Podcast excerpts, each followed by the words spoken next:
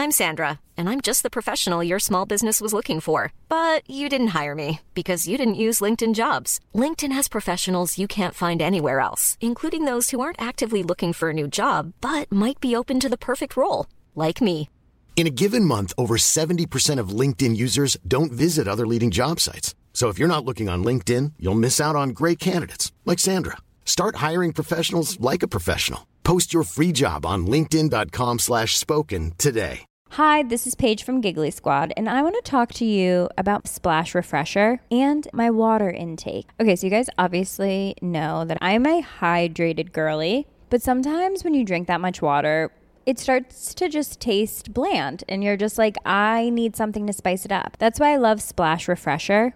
It has zero sugar, zero calories, and it's a splash of sweetness. And they come in five different flavors. They're so good. Wild berry, acai grape, pineapple mango, lemon, and mandarin orange. My favorite is the wild berry because I just I just love a berry. So if you're like me and you're drinking water all day, then try Splash Refresher. It's going to absolutely change your water game and it's good for you. Hey, I'm Ryan Reynolds. Recently, I asked Mint Mobile's legal team if big wireless companies are allowed to raise prices due to inflation. They said yes. And then when I asked if raising prices technically violates those onerous two year contracts, they said, What the f are you talking about, you insane Hollywood ass? So to recap, we're cutting the price of Mint Unlimited from $30 a month to just $15 a month. Give it a try at mintmobile.com slash switch. $45 upfront for three months plus taxes and fees. Promo for new customers for limited time. Unlimited more than 40 gigabytes per month. Slows. Full terms at mintmobile.com.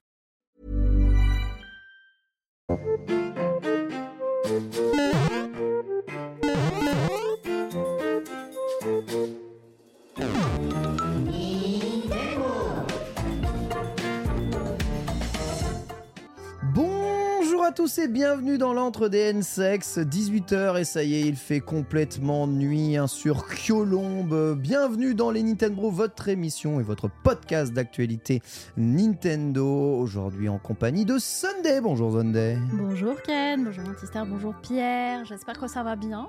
Moi, ça va bien, juste que, comme tu dis, il fait nuit à 18h. Ouais. Pour moi, c'est horrible. hein. Je suis une personne de l'été. Ah ouais? C'est horrible pour moi, Ah, cette j'adore. situation. Oh, mais ça, comment? ça veut dire l'hiver. Bah justement, c'est bien le problème. Enfin regarde, je peux sortir ma tenue que j'ai achetée au Nintendo euh, Store New York quand il faisait moins 30 là-bas. C'est vrai. Et euh, tu vois, j'ai enfin pas trop chaud. Donc Ah. on est pile poil bon, tu vois. Ouais, bah écoute, euh, c'est vrai que tu as le bœuf, tu as le bœuf tenu stylé et ça tombe bien parce qu'aujourd'hui on va parler de drip et ça va être très cool. Tout à fait, on va juger évidemment la SAP avec nous aujourd'hui cette semaine Antistar. Bonjour Distar. Bonjour Ken, bonjour Sunday, bonjour Pierre. Alors tu parles de ça, on est tous en noir aujourd'hui, on a l'impression qu'on porte le deuil de quelque Ah oui, chose, c'est j'avoue. Bah, le c'est deuil All de Blacks. l'été, hein. Ouais, C'est le deuil de l'été. Euh, y a que, en vrai, il y a que Pierre qui a mis un peu de couleur. Moi, je suis en rose. Voilà. voilà, merci Voilà. Pierre d'apporter un peu de couleur dans nos vies euh, avec un, un rose bien mérité. Comment ça va Pierre? Écoute, ça va très très bien. Toujours un plaisir de vous retrouver. Toujours un plaisir d'être là. Eh bien écoute, plaisir évidemment partagé aujourd'hui au programme des Nintendo. À quoi avez-vous joué avec un retour sur la PGW, la sortie de Fashion Dreamer et la sortie de euh, Star Ocean euh, Second Air. Dans l'actualité de la semaine, on va parler très rapidement des résultats financiers de Nintendo, mais aussi eh bien, de la preview de Super Mario RPG. Les Nintendo n'y ont pas joué, on vous dit tout. Euh, Lego qui fait encore un nouveau partenariat et surtout et surtout Digital Foundry hein, euh, qui décortique le futur processeur de la nouvelle console Nintendo supposée. On vous dit tout, notre dossier de la semaine sera consacré au live action Zelda. C'est pas des conneries, il va bien exister, ça fait longtemps qu'il est dans le tiroir. On vous dit tout ce que l'on sait à propos de ce projet. Petit FAQ pour terminer, et puis on se quittera bons amis, évidemment, dans les Nintendo. Nintendo qui n'existerait pas, évidemment, sans nos très chers patriotes. Merci infiniment. Je vous rappelle que les Nintendo est une mission 100% indépendante, hein, financée uniquement par ses abonnés, hein, ni financée par Nintendo, ni financée par quelques éditeurs que ce soit. Voilà, une émission libre que vous produisez. Sans votre production, il n'y a pas d'émission. Donc encore, merci infiniment pour votre soutien. 420 abonnés encore cette semaine. Ça fait très très plaisir. Euh, euh, voilà. Sans plus attendre, les petits amis, je vous propose de commencer l'émission avec la quoi vous jouer. Let's go.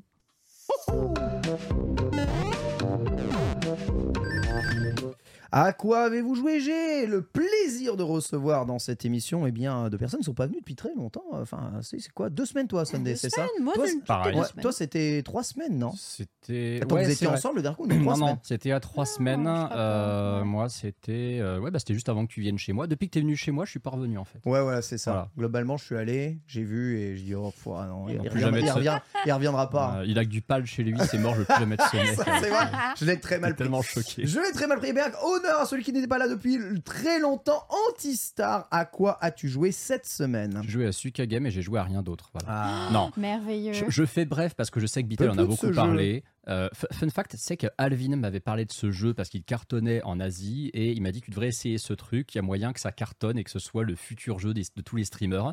J'ai vu le truc, je me suis dit ouais, ça a l'air mignon. Je me suis pas penché sur la question et à un moment j'ai vu que Beatle était à fond dessus. Je me suis dit bon, allez, je vais quand même regarder.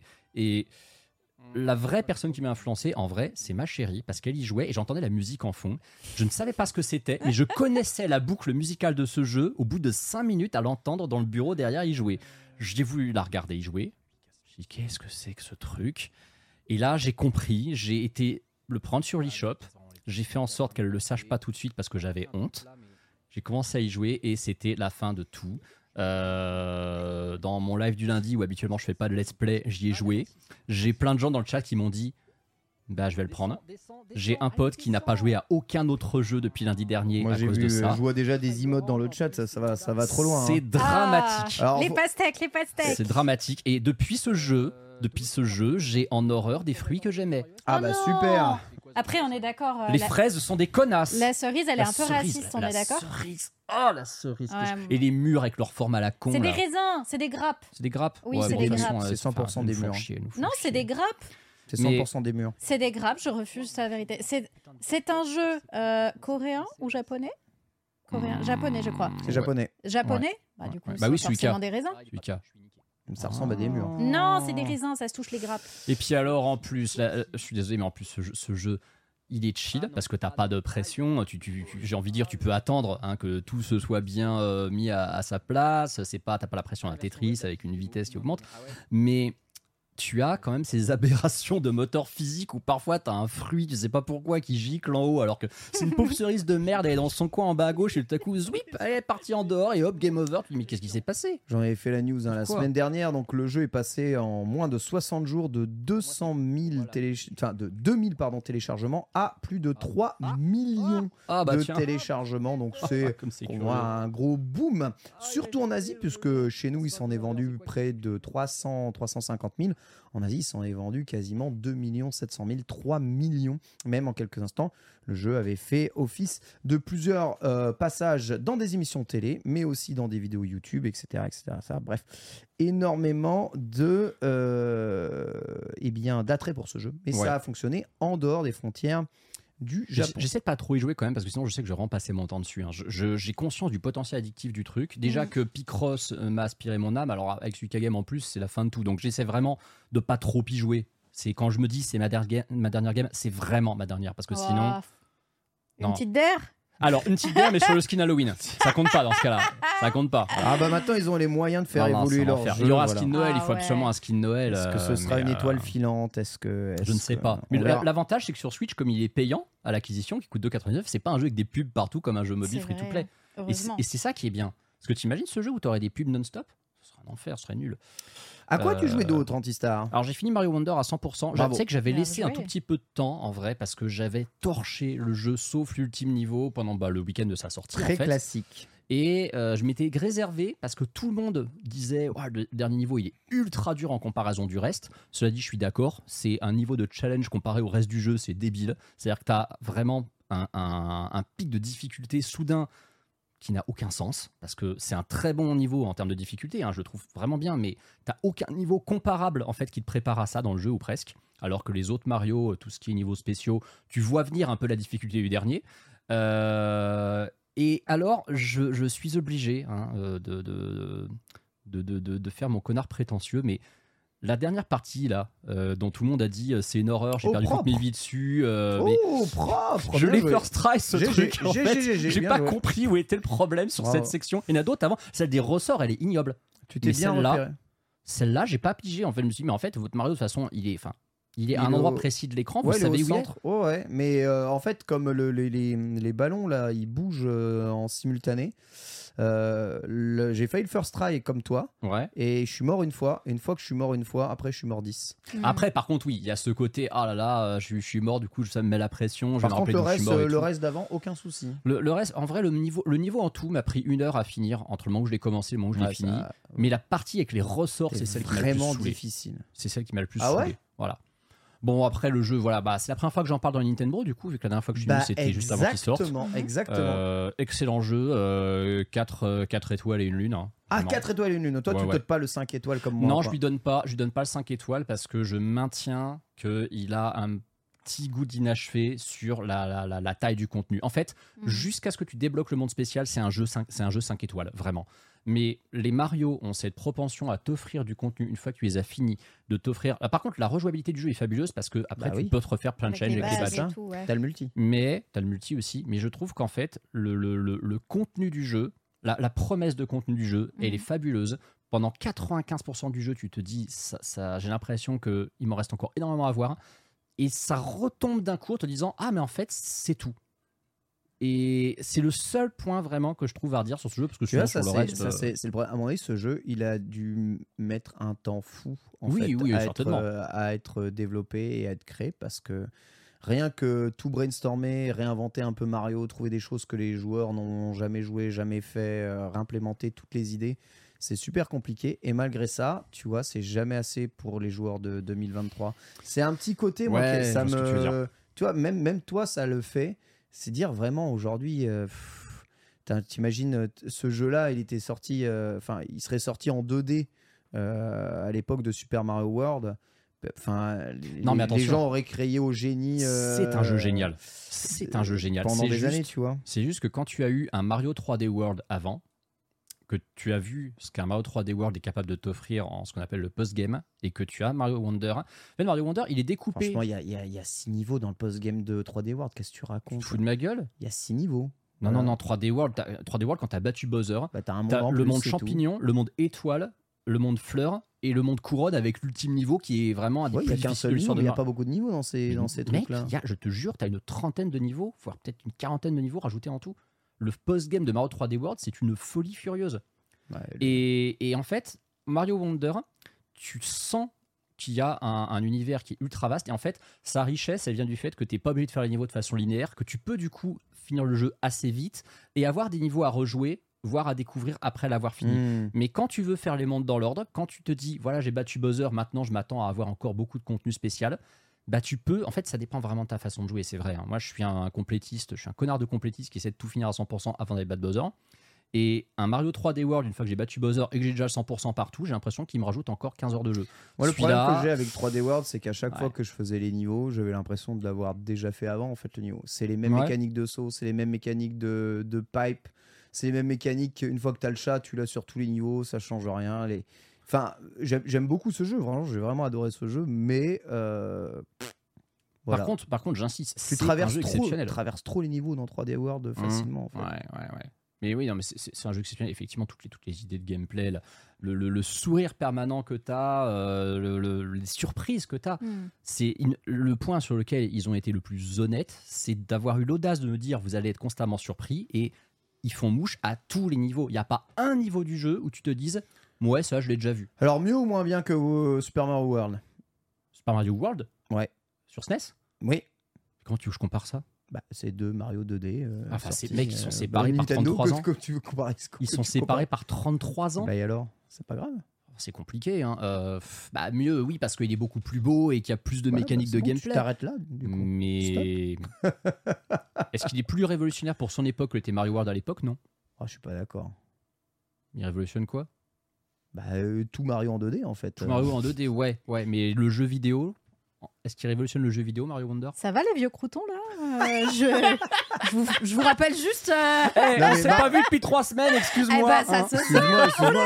Alors là, il va falloir m'expliquer en quoi Mario World révolutionnait le jeu vidéo à son époque. hein, Mais bon, euh, vraiment, euh, Bah, on pourrait, mais il y a faudra encore- m'expliquer non, mais en attends. quoi ça révolutionne le jeu vidéo Mario World. Écoute, Pardon. on- C'est la même map que. Enfin, c'est c'est un système de map à la Super Mario dans Bros. deux, 3. dans deux semaines, on est le 22 novembre, on a une émission euh, où je crois qu'en plus on aura un guest qui est à peu près de notre tranche d'âge. Ça sera les 33 ans de Super Mario World, on en parlera à ce moment-là. Ah, Ok le débat, ça va être Voilà. exceptionnel. Très bien. Merci Sunday de nous remettre dans le droit Non, chemin non, non. parce que ça allait encore partir, euh, ça allait encore partir en cacahuète. Ouais, ouais, non, et puis il y a d'autres Euh, il y a d'autres jeux en plus. Petit point sur le Mario Ton. Euh, on en est où de ces histoires? Je suis à- alors je suis à 68 jeux euh, joués quand même. Hein, c'est pas mal, hein, Ouais, pas mais il me mal. reste encore Non, 135. Fini, terminé. Alors j'en ai fini une quarantaine. C'est pas l'objectif n'est pas de tous les finir. Ah, il y en a qui doivent être finis euh, contractuellement parce que parce que c'est ce que les gens ont, c'est ce pourquoi les gens payent. Il y en a, faut juste que j'y joue. Dans les jeux auxquels je joue que je n'ai pas l'intention de finir, il y a les Mario Party parce que finir Ah un Mario ouais, Party, c'est ouais. une horreur. Ouais, trop C'est chiant. compliqué. J'ai découvert, parce que je n'y avais jamais joué de ma vie, ou alors vraiment viteuf comme ça en des soirées, mais je m'en souviens pas, les trois premiers Mario Party de la N64, donc les fondements de cette licence vraiment culte quand même.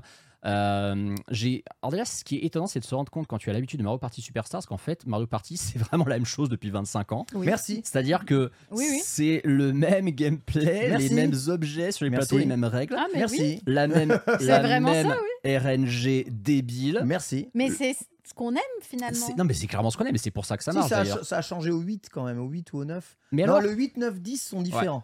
Mais alors, tu vois, le peut-être pas 1, le 2, 10. 3, je leur ai trouvé Ouais. chacun une spécificité que j'ai aimé ou pas. Le 1, il a un story mode, vraiment, qui est, qui est chouette. C'est des niveaux que tu enchaînes. Et en fait, le niveau, c'est ni plus ni moins que des jeux où tu es contre trois ordi.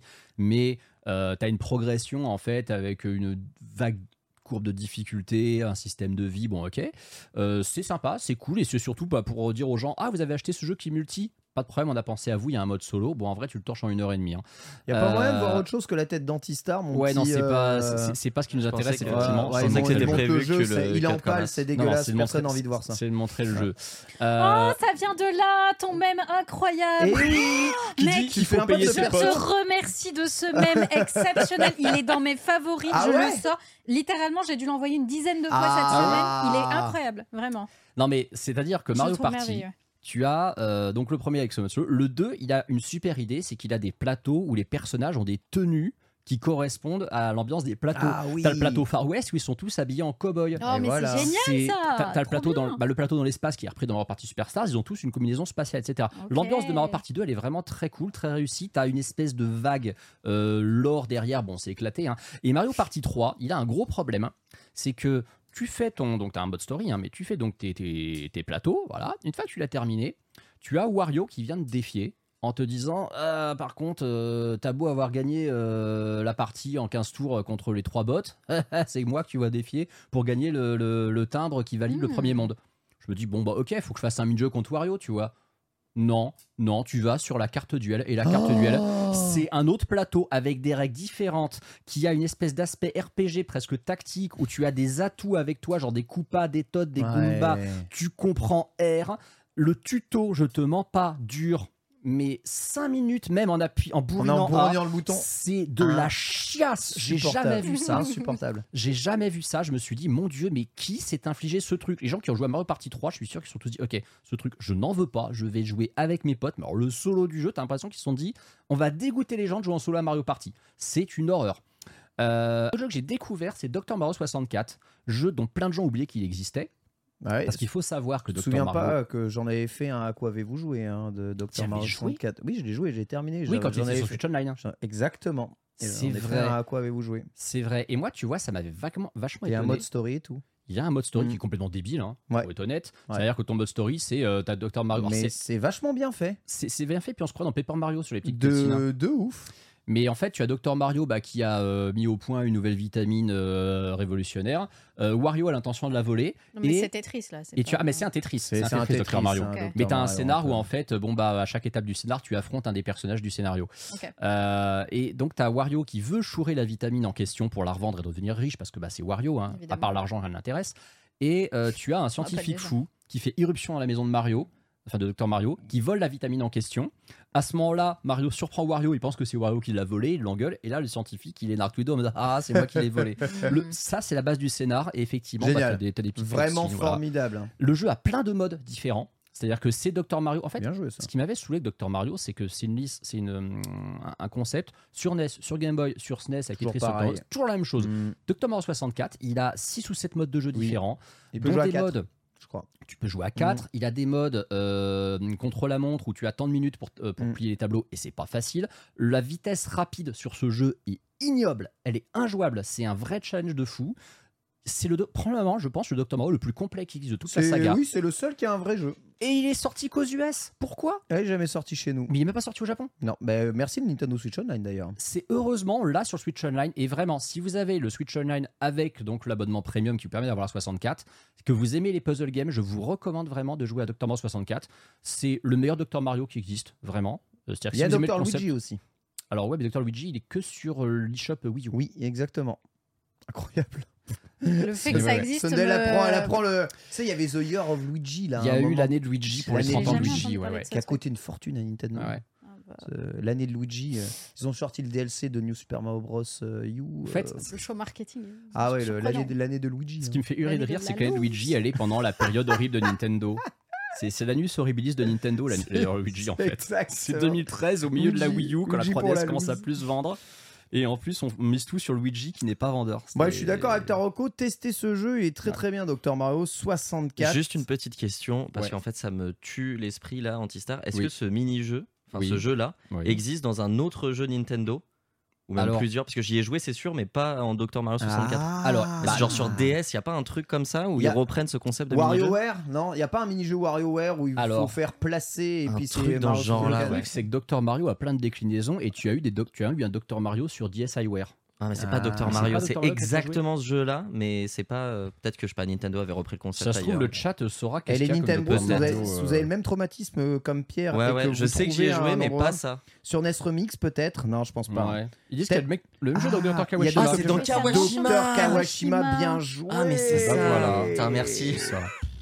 Bien joué Oh, le, le chat. prom- Premier à avoir déconné, Merci dé- euh, beaucoup. le premier à avoir comment décroché, c'est Tom Mook.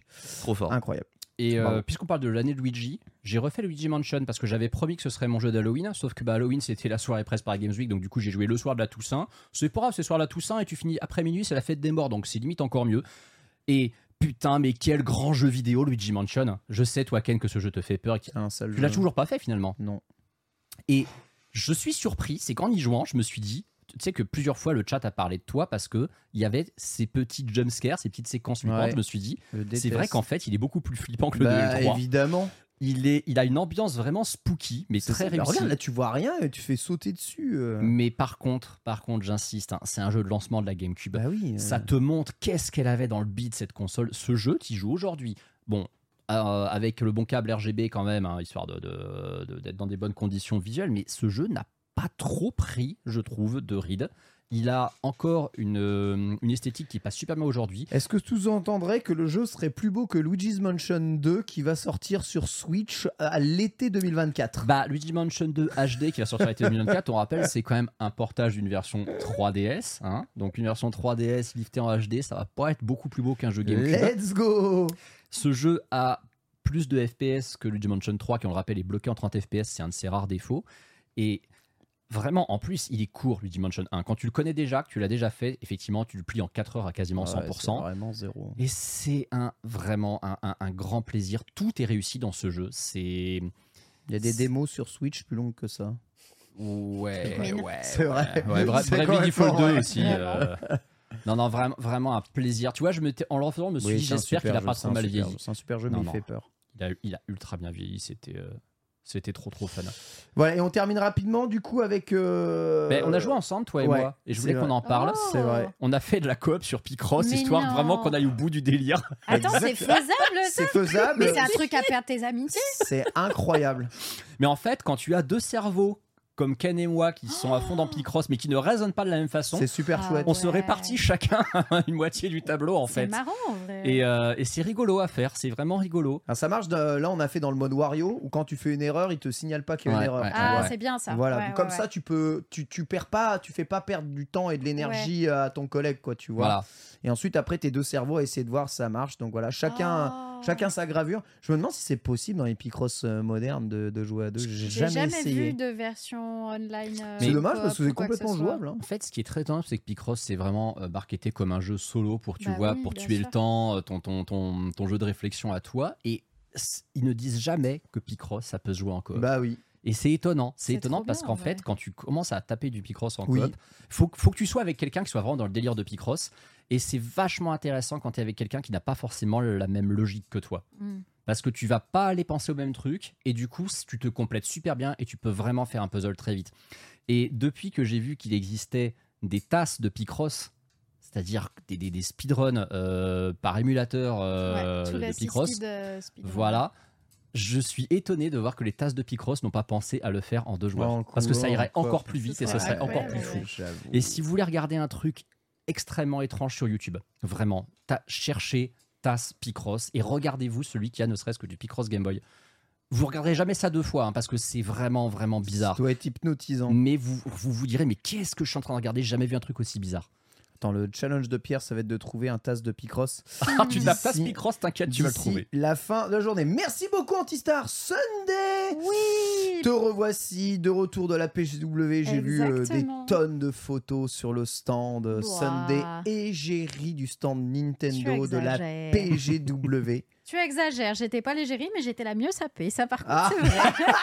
C'était la Fashion Week. Tu pour voulais ça. dire que les Nintendo euh, sont Les des Nintendo. pouilleux étaient tous très beaux, mais désolé, mon petit ensemble Versace, il est Versace imbattable. Non, c'est un dupe trouvé à 10 euros sur Ouais. Vinted. Je Bah, trouve merveilleux. Super, génial. Regarde, franchement, il est imbattable. Tu nous as pas fait le coup une fois dans les Amis Bro, nous avoir fait croire que tu portais un truc en qui était Non, Louis Vuitton, c'est lui qui faisait ça. croire que je portais du Louis Vuitton. Ouais, alors que j'achète pas du tout du Louis Vuitton. Et je crois et je crois que Carla nous avait fait le coup aussi une fois. Ouais. Je Ah, crois Ah, qu'elle sûrement, portait un truc. ça qui- m'étonnerait pas. Ah ouais, ouais, ouais. Ça m'étonnerait Bon là, pas c'est ni tout. du Vuitton ni du Versace du coup. Non, mais c'est du, du dupe Versace, donc ça fonctionne également. J'étais du coup à la PGW sur le stand Nintendo pour aller jouer à Mario Wonder avec Ah. euh, plein de gens. On a fait de la coop tous ensemble. Ça s'est mieux passé Euh, alors? Ah non, je suis toujours aussi naze, mais j'ai pris, euh, j'ai pris Yoshi, donc ça allait. Très bien. Euh, et du coup, bah oui, ça se passe mieux dès que je prends Yoshi. Et c'était très cool. Bah, tout le monde était vraiment de bonne humeur et c'était particulièrement cool. euh, genre, tu vois, ça fait, ça fait plusieurs fois que je fais des trucs avec Nintendo sur scène. Là, j'ai trouvé que particulièrement les gens étaient ultra hype, avaient vraiment envie de jouer, vraiment envie de participer.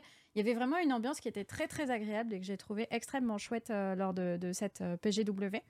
Euh, on a fait pas mal de niveaux différents. On a fait les niveaux de course, euh, la course Wiggler par exemple. Euh, on a fait du niveau, les niveaux des hippos. Moi, j'ai, en fait, en vrai, je me suis spoilé quelques niveaux, quelques Mm. transfos, mais c'était bien parce que du coup, il y a eu des moments sur scène où j'avais la découverte live de certaines mécaniques, Ça c'est chouette. notamment les monstres où tu dois tirer les bandelettes pour les tuer. J'ai Ah découvert oui. ça en live et j'étais en mode, mais on peut faire ça, c'est génial et tout. Et vraiment, c'était, c'était trop, trop, trop, trop cool. Je vous ai ramené des petites choses d'ailleurs de non. cette Oh PGW. là là. Donc, je vais vous Ah ouais, laisser. trop bien. Euh, je Ah, laisser ça mon Ça, ça me dit quelque chose. C'est quelque chose que j'ai reçu sur scène et du coup Je que, crois savoir ce que euh, c'est. que je vous ai ramené. Ah si, je suis choqué. Ah, Bah ça va rester pour les Nintendo. ça va. Ah Alors oui. tu sais quoi Ça c'est pour les Nintendo. Ça va être pour les Nintendo parce que je moi je l'ai déjà ça. Donc ça va être dans ta déco. C'est Oh. C'est le diorama de Mario Nintendo, Wonder. Le diorama Mario Wonder, Ça. exactement. Diorama Super ouais, ouais, Mario Bros Wonder hein, pour tous ceux qui écouteraient le podcast. Il est magnifique. Allez voir la VOD si vous voulez voir à quoi il ressemble. Trop bien et merci Sunday. Euh, Exactement. Et il y a aussi des petits Ah, badges les petits avec la fleur Wonder, il y a la fleur cancan et euh, le fruit éléphant. T'as mis à rajouter sur, pas eu la mon- boule sur mon béret, qu'ils sur ont mes casquettes. Non. Ah, tu pourras les mettre sur euh, ton béret, sur ta casquette. Ah ouais, voilà, j'adore. N'hésite pas, équipe, euh, équipe tout ça. Et également, j'ai Alors. euh, ramené des petites choses. Euh, Ah oui, côté ça, je- WarioWare Move It. Ça, je- Oui, ça j'ai pas eu. J'avoue, Donc là, j'avoue. effectivement, Donc- ça je le donne pas à Ken ça. Et ben, euh, c'est des, hum, c'est des petites cartes postales également Mais qu'ils ont non. fait, qui sont vachement mimi. Euh, donc voilà, nous avons, j'ai plus le nom des persos. Mais euh, c'était des persos qu'on retrouve dans les Ça, précédents. ce serait un- une bonne question sympa. de quiz, ça, pour euh, un quiz Nintendo. Ouais. En un vrai, ouais, de euh, ouf, hein. euh, quel, euh, faut- est le nom Il faut euh, vraiment qu'on fasse voilà. un de la, de la. Loli brune à couette euh, dans Elle est trop jolie, je l'aime trop, c'est une petite magicienne. Tiens, si vous voulez les regarder, Oh. voilà, ce sont des petites cartes sympathiques.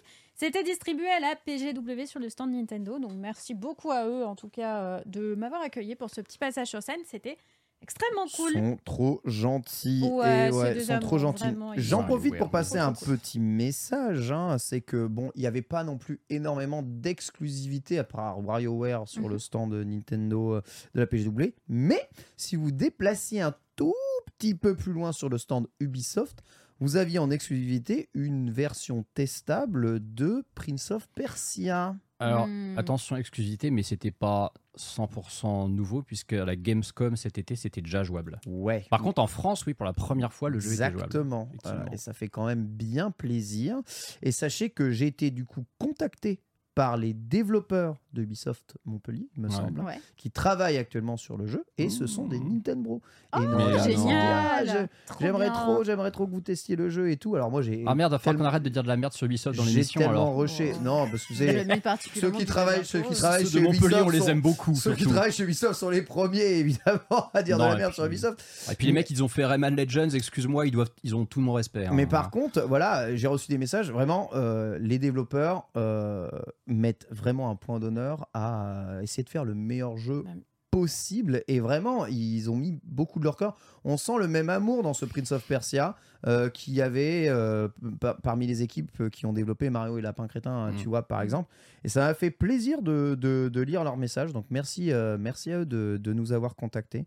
Ça fait très plaisir. Je sais qu'ils nous regardent. Et eh bien, sachez qu'on a hâte de mettre la main sur la version définitive du jeu. Et euh, franchement, euh, de ce que j'ai pu voir et du retour que m'a fait Borvo, puisque Borvo a pu Ouais. tester euh, le, le jeu, ça a vraiment l'air, ça a vraiment l'air euh, formidable. Ouais, il est chouette. Il est chouette. J'avais touché un peu à la Gamescom, il est vraiment sympa. Puis c'est, ça fait plaisir pour Ubi Montpellier d'avoir un, un projet comme ça qui tourne bien, où il n'y a pas l'air d'avoir de crunch, de difficulté, parce qu'avec BGE2, qu'est-ce qui se tape depuis 5-6 ans? Avoir un petit projet comme ça à côté qui les fait respirer, c'est vraiment, vraiment bien pour eux. C'est, c'est exactement, c'est exactement tout ça.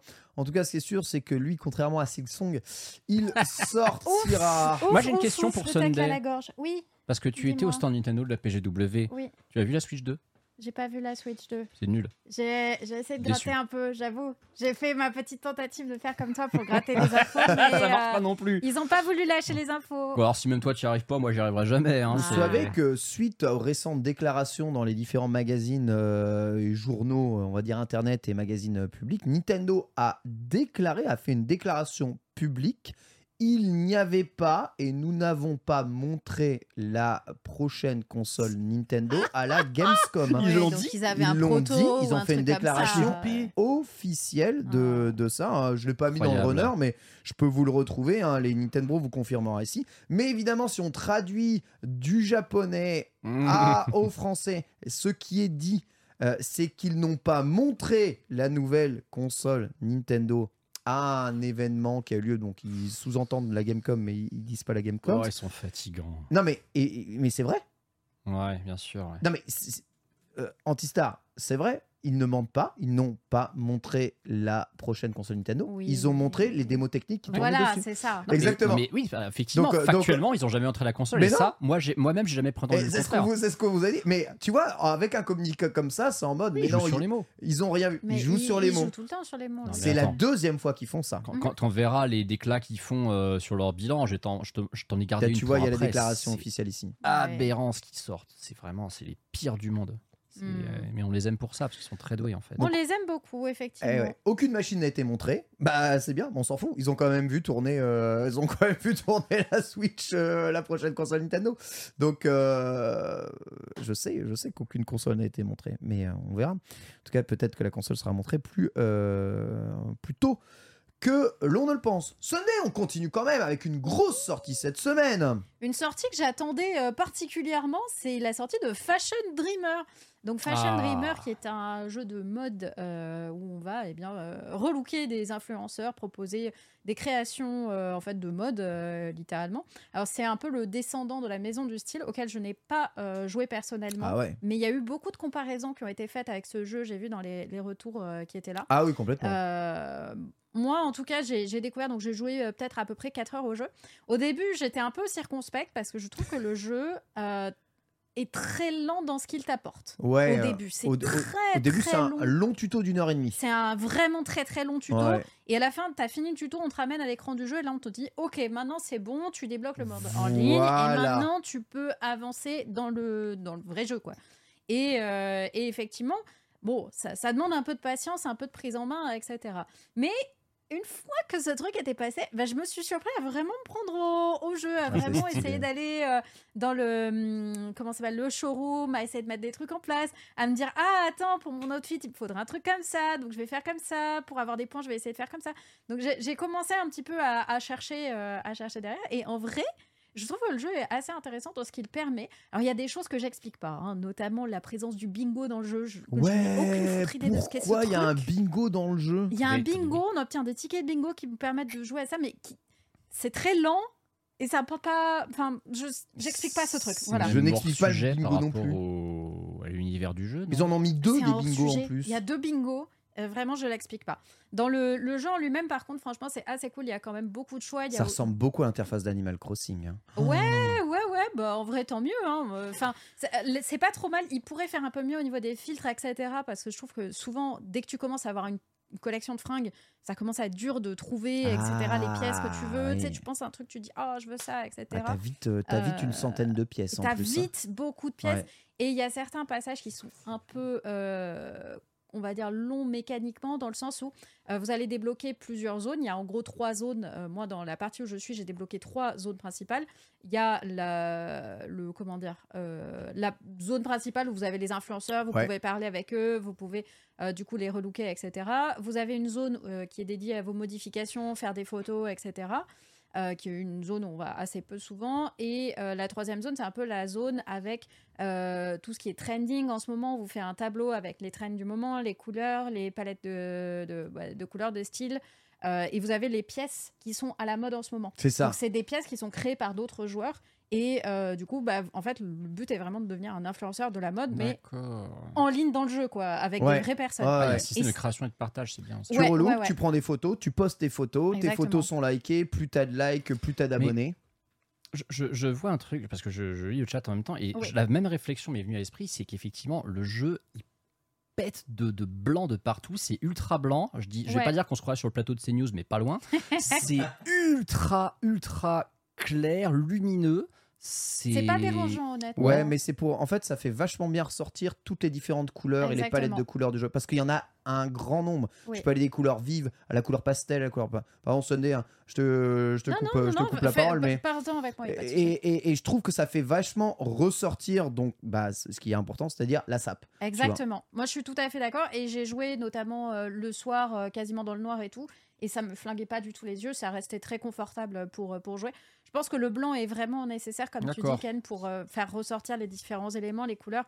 Parce que y- on est vraiment dans de la nuance, des fois euh, très très fine dans Mm. les couleurs, dans les palettes. Et ce qui est important pour un jeu bah, qui va être centré autour de- des fringues, quoi. Donc euh, moi sur ça c'est vraiment très très cool, j'aime beaucoup. Euh, la mécanique, bon, d'avoir à chaque fois le bonus tendance, look it, couleur, etc. euh, bon, ça c'est c'est des mécaniques de jeu que tu vas avoir au fur et à mesure quand tu vas faire des, des, des fringues sur les gens. Bon.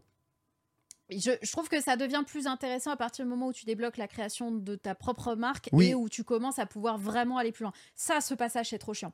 Ça, pour récupérer les fringues, Ouais. il va falloir manuellement mettre un like sur chaque Exactement. ça ouais. prend mille ans. Et là, il y Ouais. en a que neuf. Mais euh, quand tu Après, commences à avoir ça plus. avec beaucoup de- d'écrans, oh, tu passes ta vie à cliquer. Alors- c'est un peu long. Alors que si tu croises quelqu'un avec une tenue que t'aimes bien, tu mets un like sur l'ensemble de la tenue et tu récupères les, les, les habits, tu vois. Ouais. Et ensuite, après, bah, des tenues, tu peux en acheter avec euh, soit des points, soit des tickets. Ce qui coûte vraiment très cher, c'est tous les accessoires du showroom. oui, c'est une, hyper euh, cher. Tu as des pièces de stream en fait euh, dans, dans le jeu où tu peux exposer tes pièces, faire des live streams et tout. Et en gros, tu peux choisir plusieurs thématiques de, de pièces et dans les thématiques, bah, tu as des accessoires. C'est un peu comme une pièce euh, dans Animal Crossing, tu vois, que tu décores comme tu veux.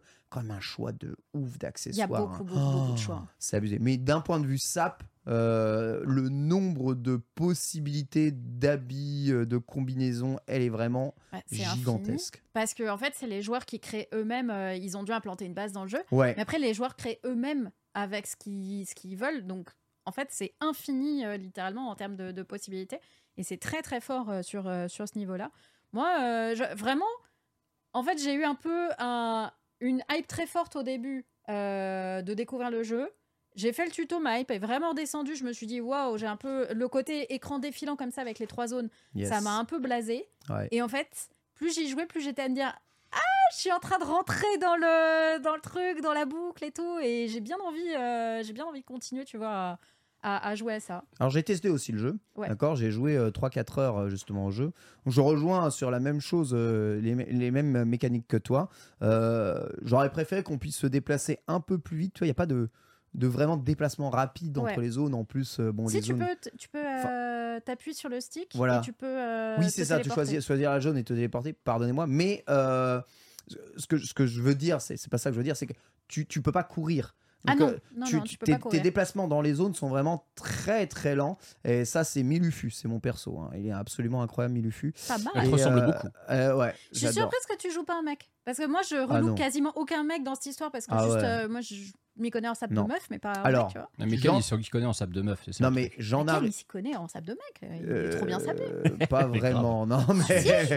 mais je préfère saper, euh, je préfère les sables de meuf déjà parce qu'il y a beaucoup plus de mix-up possible. Bon, ça, on peut en, en- en discuter euh, à l'infini, mais surtout, euh, donc bonne remarque, les, les, les sapes ne sont pas tous euh, adaptés à tout le monde. Oui. Donc en fait, on peut pas saper un mec avec des sapes de meuf, quoi. Non, c'est pas c'est pas unisexe et du coup tu as une différenciation entre muse euh, genre Ouais. masculin et muse genre féminin. Flemme un peu quand même. c'est un très hétérocentré Ouais. comme jeu. Hein C'est Bah- très hétérocentré tout ça. Bah pff, oui, alors c'est pas trop ça, on va dire que c'est aussi gênant, le style, la, mode, ouais. la mode est, on va dire parfois aussi un peu pensé comme ça. Mais du coup, il y a, il y a vu qu'il y a beaucoup de sable de mecs. Ça veut dire que c'est un jeu qui vise les, les publics de tous les genres. Ah oui. Ah oui oui oui, ça Parce que- vraiment tous les genres. Parce hein. qu'en fait, quand tu vois ce jeu, tu vois, tu es, tu es, tu es gamer lambda, mais tu suis les Nintendo Direct, tu vois ce jeu. Si t'es un mec, tu te dis c'est un jeu de meuf, ça m'intéressera pas. Non, non, enfin, le non. cliché, je veux dire. hein. Euh, si on suit le cliché du, du- du joueur masculin, il va voir ce jeu, il va se dire c'est pas pour moi. Toi, Ken, qui est un, un joueur homme, t'as pas- passé un bon moment alors, dessus. Ouais, alors ça c'est un- ah oui complètement. Mais enfin euh, complètement, mais parce que enfin allô, Euh, vous avez jamais joué à Animal Crossing en fait? Animal Crossing, mais Animal Crossing, c'est le, c'est les jeux, c'est le jeu de la poupée Animal Crossing. Ouais, Et genre, vous avez pas passé votre confinement à jouer à la poupée Mais imaginez Animal Crossing avec. euh, voilà, vous n'êtes pas obligé de farmer des navets et vous avez beaucoup plus de mix-up euh, possible et vous pouvez du coup vous amuser là-dessus. Bah, c'est, ça donne un peu euh, fa- Fashion Dreamer et franchement, ça marche bien. Et la- la- le, le- le- le moteur qui crée du coup les persos crée vraiment tellement de visages, de formes, de trucs différents que tu peux t'amuser pendant très très très Ouais. euh, longtemps là-dessus. En plus, chacun a sa propre personnalité, te demande justement euh, certains trucs que tu peux eh bien euh, voilà perfectionner un peu comme bon te semble. Maintenant, ouais, d'un point de vue d'un point de vue sap game, il y a vraiment pas de problème. C'est juste tout l'ensemble de l'interface et la progression que je trouve un peu bizarre. Euh, le côté liker les, euh, les habits, le pareil, hein, le bingo. pff, Je sais Le pas. bingo, j'explique il vraiment faut pas. beaucoup de, de tickets en plus pour avoir, pour avoir le bingo. Ouais. Mais par contre, quand tu rentres dans la création de, de, de, de tes habits, Ça, quand tu très, regardes les créations des autres, c'est, c'est assez inspirant. Et d'un point de vue moteur de photo, tu as aussi plein Oui. de possibilités pour prendre des photos euh, très, très, très différentes. On est vraiment sur un truc euh, quand même assez stylé, mais ça reste un jeu, un jeu poupée. Et euh, bah, il faut vraiment le prendre euh, du coup pour, pour ce qu'il est. Mm. Je, pense que, que- ça s'adresse pas trop aux personnes, euh, genre aux enfants. Je pense que c'est vraiment. Ouais. Il y, a- y trop de choses complexes pour des enfants sur ce Ouais. jeu. Et je pense que c'est vraiment un public plus euh, adolescent, jeune adulte Bah, auquel surtout, ça s'adresse. comme tu l'avais dit, euh, c'est quand même un peu un jeu qui, alors, je vais pas dire qui t'apprend à devenir un influenceur ou une influenceuse, mais il y a cette connotation qui ne parle pas du tout aux enfants, elle va parler aux adolescents Ouais. qui effectivement euh, rêvent de d'être bah, leur euh, leur Instagrammeur ou Instagrammeuse préférée. Euh, mais oui, c'est pas même si je sais pas quelle est sa classification Peggy, c'est Peggy 3 ou Peggy 7. Ouais, je crois Mais je, pourrais te dire euh, Voilà. Suntem. Je crois que c'est Ah. 3. Ah Parce que- C'est vrai qu'on a le jeu ici. On a Mais effectivement le jeu, mais en fait, on a le press kit que j'ai été Oh pour l'émission. Avec un beau sac violet couleur Twitch. Exactement. On remercie évidemment la boîte com qui m'a envoyé du coup, euh, qui m'a envoyé ça. Et nous avons dedans du coup Une banane. Non, mais ça, alors, s'il y a bien, bien. s'il y a bien, s'il y a bien un ça, fashion mode. faux pas, s'il y a bien un fashion faux pas ultime, c'est la banane. Ça n'a aucun sens que ce soit Elle- dans le kit Fashion Dreamer. Elle n'a aucun. Bah non, au contraire, attends, une, une vraie banane. Mais la banane, c'est fashion faux pas. La ba- de- non, la de- banane- Depuis son invention, c'est un fashion faux pas. La banane est pour moi l'un des, des crash tests de ton sens de la sape. Si tu sais porter Ah une ouais. banane, c'est que tu as un sens Mais il y a que du LRB style. qui peut porter ça. Ouais, mais justement, il n'y a pas beaucoup de gens qui savent la porter. Ça veut dire que peu de gens ont le sens de la mode. Exactement. Pour moi, c'est le crash test du style. Et toi, eh bien, je vous annonce que moi, je ne sais pas porter les bananes.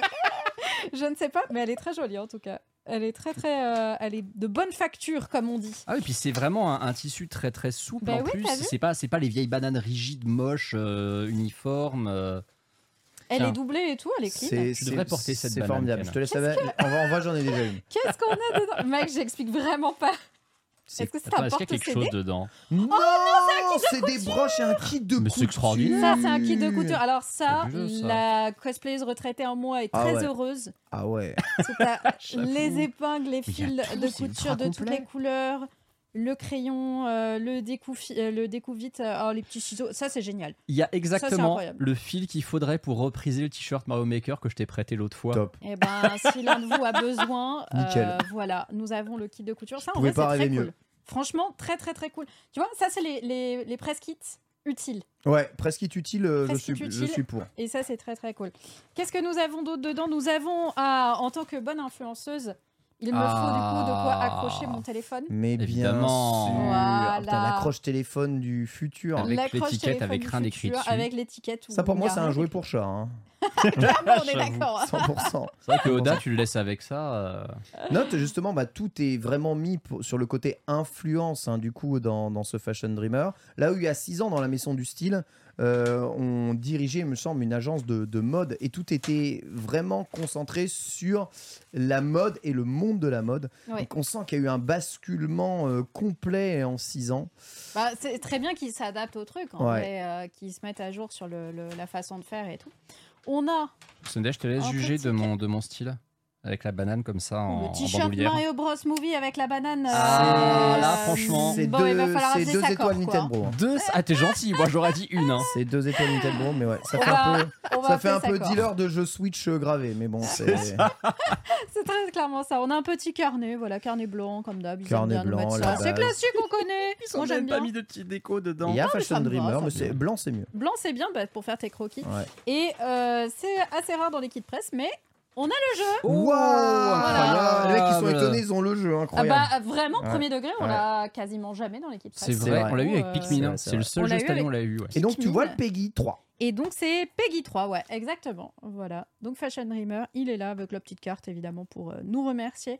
Merci beaucoup euh, la boîte comme aussi. Eh bien, écoutez, on aura peut-être le temps J'aime bien euh, cette euh, en y GTA. un peu plus de, de le noter, mais euh, moi je pense que je vais retourner un peu comme ça, vite fait, hein, sur mon temps libre sur Ouais. Fashion Dreamer, surtout pour En tester le côté en ligne, tu vois, du, du jeu, pour voir un peu si le fait de croiser un peu les créations des autres me donne un peu et m'inspire plus. En fait, je me suis très vite rendu compte, même dès le début du jeu, que euh, je savais très bien les sapes que j'aime. Je savais très bien, j'aime les sapes, euh, les sapes que j'aime voir les filles porter, et je vais quasiment relooker tout le temps. De la meufs même façon. De la même Mm. façon. Tu, alors, est-ce que tu Et as un peu chiant. vu le côté euh, online déjà ou Mm. pas? Ou tu as fait juste le mode euh, tuto? Alors, il y a eu les- le truc des tendances, justement, qui m'obligeait à saper les gens différemment. Ok. Voilà. Mais je me dis que si je suis tout le temps les tendances, en fait, à chaque fois. Tu vas avoir tout le temps les mêmes trucs. Ouais, c'est ça, je sape les gens quasiment tout le temps pareil. Et c'est le côté online parce que moi j'ai le même problème que toi, j'ai ma palette de couleurs, j'ai mes goûts, Bah ouais, je fais ça. tout le temps la même chose. Ouais, c'est ça. Et en fait, euh, à partir du moment où j'ai eu le online, euh, bah, du coup tu rencontres des avatars d'autres influenceurs Ouais. qui ont vraiment des goûts très différents ça des te tiens. pousse à te dépasser. Et ça te pousse à aller chercher des choses différentes, aller dans des palettes que tu n'as pas l'habitude d'avoir et tout. Donc ça te force un peu la créativité et honnêtement, ça marche très bien grâce à ça. Eh bien écoute, c'est parfait, impeccable. Voilà, Fashion Dreamer, c'est d'ores et déjà disponible sur Nintendo Switch. N'hésitez pas. Quant à moi, eh bien j'ai terminé Mario versus Donkey Kong, les petits amis. Voilà, c'est euh, ce à quoi j'ai joué aujourd'hui. Donc Mario versus Donkey Kong, euh, c'est alors on va Bah, parler. c'est génial. On va parler de ça justement un peu après, mon très cher, euh, mon très cher Pierre. Marier le Mario Maker qui est juste en haut sur Twitch, voilà, parce que j'ai pas le temps de faire ça. Voilà, donc le jeu est formidable. hein. Si vous avez l'occasion d'y jouer, il n'est pas sur Nintendo Switch Online Plus. hein, on bon, rappelle, pourquoi, hein. évidemment, puisqu'ils vont sortir un remake.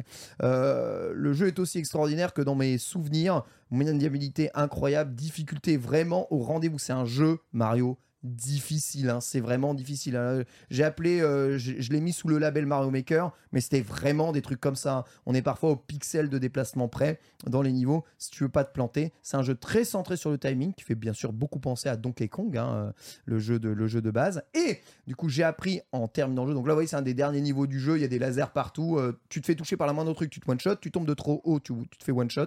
Enfin, tout one shot, quoi, globalement. Il n'y a Mm. pas de power-up euh, qui t'empêche de mourir ou quoi que ce soit. Ça n'existe pas dans ce jeu. Donc, globalement, il faut pas faire d'erreur et faire le niveau parfaitement, ce qui est un jeu de parcours du début à la fin, en essayant de récupérer évidemment le maximum eh bien, euh, d'objets sur le passage et de se frayer un chemin vers la sortie. Donc c'est entre le puzzle game et jeu de plateforme, ce qui est vraiment une combinaison que j'adore. Mais j'ai appris, et là tu peux passer sur la séquence euh, suivante, que le jeu faisait partie des nombreux jeux Game Boy Advance qui fonctionnaient avec le e-reader. Ah, Qu'est-ce que c'est, le e-reader Le e-reader, euh, je pense que tu peux afficher la notice. euh, je crois que je t'ai affiché la notice. C'est un petit accessoire qui permet de lire des cartes magnétiques, qui permet d'ajouter des niveaux sur Game Boy Advance. Ah, voilà. euh, c'est des DLC d'une certaine façon? Exactement, c'était les DLC de l'époque. Pensez, alors il y, avait euh, inspiré d'un truc qui était sorti sur NES, il me semble. Le Barcode Batcher. Ouais, il me semble c'est ça, qui permettait d'ajouter certains Ouais. niveaux à certains, certains jeux. Et du coup, il y a 12 niveaux e-reader à ajouter dans Mario versus euh, eh bien, euh, Donkey Kong. Des niveaux qui sont pas piqués des hannetons, si tu peux nous les remontrer, mon très cher Pierre, et qui sont des niveaux donc très concentrés et, euh, et vraiment, euh, vraiment assez forts. En plus de ça, lorsque vous terminez le jeu la première fois, vous débloquez les niveaux plus. Donc il y a un, un autre, enfin vous avez vous débloquez quasiment le même nombre de niveaux que les niveaux de base en version plus où là tu as une nouvelle mécanique, c'est-à-dire tu n'as pas à aller chercher la clé, mais tu dois conduire un mini qui a la clé Mhm. au travers du niveau. Ça rend les trucs d'une difficulté assez abusée et il y a autant de niveaux plus qu'il y a de niveaux classiques, plus les 10 12 niveaux e-reader. En fait, il y a vraiment moyen pour que dans le remake, il y a un contenu dans ce jeu Il faut abusé. qu'ils mettent les niveaux Ah, e-reader dans faut le remake. absolument, faut absolument. Le- les niveaux e-reader, on rappelle que Super Mario Advance 4, qui donc est un portage de la version Mario Stars du Super Mario Bros 3 sur GBA, j'espère que vous avez bien suivi. euh, il y a les Sunday, elle a bien suivi, je suis sûr. Euh, il y a Oui. les niveaux e-reader de ce jeu qui sont dans la version Switch Online. C'est la première fois qu'on pouvait y jouer euh, à part sur Ah, la console d'accord, ok. Ouais, part- bah, moi, c'est comme ça que je les avais fait en stream. Ok. Je les avais découverts. Et j'ose espérer, vu que ce jeu bah, n'arrivera pas sur Switch Online, vu qu'il y a un remake, ça sert à rien, j'ose espérer que le remake les contiendra. Ça serait vraiment dommage qu'ils fassent l'impasse dessus. Parce que, comme tu le dis, c'est un jeu avec un contenu de fou. Moi, je l'avais fait à l'époque et j'avais eu la surprise de voir qu'effectivement, le contenu était doublé quand tu croyais avoir fini le jeu. C'est exactement ça. Malheureusement, la deuxième partie, c'est celle qui entraîne le second arc Mario vs Donkey Kong, qui est celui avec les mini, où Ouais. ça devient un jeu chiant. Ouais, alors ça va. Euh, ça va, mais oui. Ah, Mario vs. Donkey Kong 2, ça, c'est Oui, beaucoup moins bien. C'est ça. même. En fait, euh, le- à partir du moment où tu joues euh, ce que j'appelle aux lemmings, c'est-à-dire Mhm. que tu dis, enfin, tu as une unité qui avance tout le temps. Faut éviter qu'elle meure, quoi, globalement. C'est vrai que c'est un peu plus, euh, un peu plus euh, relou. Mais voilà, le jeu est vraiment un excellent jeu. J'ai hâte de voir en tout cas ce qu'ils vont en faire dans ce remake. J'espère que ça ressemblera pas trop au vrai jeu, parce qu'en fait, le vrai jeu, pour l'avoir terminé, je vois pas pourquoi il a besoin de remake, mais si, il a, il a Bah, un le peu, il a, a un peu quoi. chum, quoi. Voilà, c'est ça. Il est un peu chum, mais J'osais pas vous le dire, mais. non, mais il est ouais parce qu'il est très pixelisé parce que la résolution est dégueulasse, mais il est déjà en 3D digitalisé, donc c'est déjà les persos en 3D. Et il y a une présence de Charles Martinet qui est incroyable dans ce jeu. Je pense que c'est ses meilleures répliques, ouais. ses meilleurs trucs. Il parle, il parle, il parle, il, il parle un nombre incalculable de fois. Et surtout, c'est pratiquement le seul jeu Mario 2D jusqu'à Mario Wonder où il y avait un tel niveau de travail sur les animations de Mario. Ah oui. Pour le coup, le sprite 2D de Mario avait beaucoup de détails dans son animation, limite plus qu'en fait dans un New Super Bros. U par exemple. Question du chat, enfin euh, remarque du chat, un éditeur de niveau, ça serait top. Eh bien écoutez, on verra ce qu'il nous annonce. On est très en retard, donc on va enchaîner tout de suite avec l'actualité. C'est parti.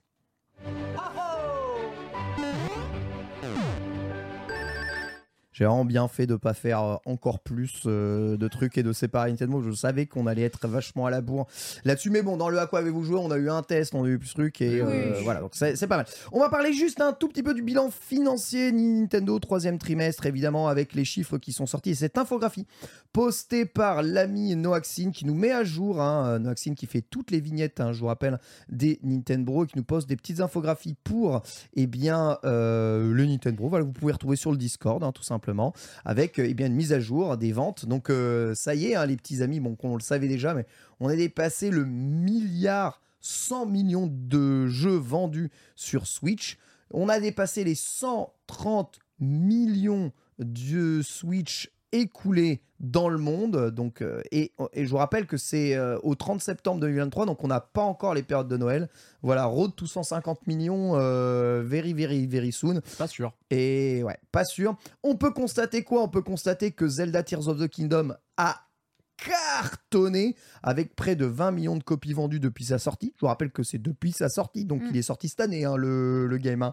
Ce qui est quand même oufissime. Mais, mais, mais, eh bien, le jeu a un effet full pervers. C'est que maman, elle veut acheter Zelda euh, au supermarché et elle achète Breath of the Wild. Ce qui veut dire que pour euh, eh bien trois Zelda vendus, euh, voilà, il y a un Breath of the Wild dans le tas et deux Tears of the Kingdom. Du coup, eh bien, ça semble compliqué pour Bah, et Tears puis- de rattraper euh, Breath of the Wild un jour, quoi. Et puis surtout, et encore une fois, c'est ce que c'était le pronostic que, que j'avais euh, dès le début. J'ai toujours dit qu'il ne, passerait pas Breath of the Wild parce qu'il ferait toutes ses ventes au début. Et c'est le cas. On regarde, il a fait 18 millions et demi de ventes en un mois et demi, euh, entre mi-mai et fin juin. Et depuis, il a fait qu'un million. Jamais ce jeu rattrapera. Comment tu veux qu'il rattrape encore 12 millions de ventes d'écart? Bah après, euh, Sur Switch, j'entends. 30, Sur Switch. 31, ouais, c'est ça. 31 sur millions, c'est ouais. sur 7 ans. euh, S'il a 20 un millions, c'est remaster, sur 2 ans. S'il a un remaster, peut-être qu'il le passera. Mais en attendant, sur la durée, Breath of the Wild, il se vendait toujours 3-4 millions tous les ans. TOTK, je suis désolé, pour moi, sa, sa, sa vie commerciale, elle est déjà quasiment finie. Ah, non. Bah, ils vont, possible. il va continuer de se vendre, mais il va jamais se vendre autant de TOTK tous les ans que de Breath of the Wild. Bon, il Breath a of the Wild, pas. ces jeux, tu l'achètes avec Parce la Switch quasiment. qu'il il va avoir un problème de console, c'est tout. Comme tu disais, Ken, il y a eu 7 ans de vie de la console. Là, on Ouais. n'est pas parti pour 7 ans de vie de Switch. Ah bah oui, bah c'est mais c'est pour ça qu'il se vendra jamais autant. Parce qu'il arrive à la fin. À partir euh, du moment où on voit d'ailleurs ces, graphismes, euh, ces graphiques, donc on, on se rend compte d'une chose. Bon, déjà, bon, Mario Kart, euh, on parle même pas. Mais surtout, c'est la première génération Nintendo où Zelda est mieux vendu que Mario. Donc le main Zelda, hein, mieux vendu que le Mm. main Mario. Ça n'était jamais arrivé euh, before. Bah, ok Normal, il est meilleur. Et exactement. C'est toujours Super Mario Party qui continue de s'écouler le, le- le plus et pas le Superstar qui, je vous le rappelle, hein, est meilleur en tout point. Oui. Vraiment, euh, Superstar est meilleur que Super Mario Party sur tous les points. Mais bon, euh, voilà, c'est celui qui est brandé le plus, qui est arrivé le premier, qui est le plus mis en avant sur les étalages.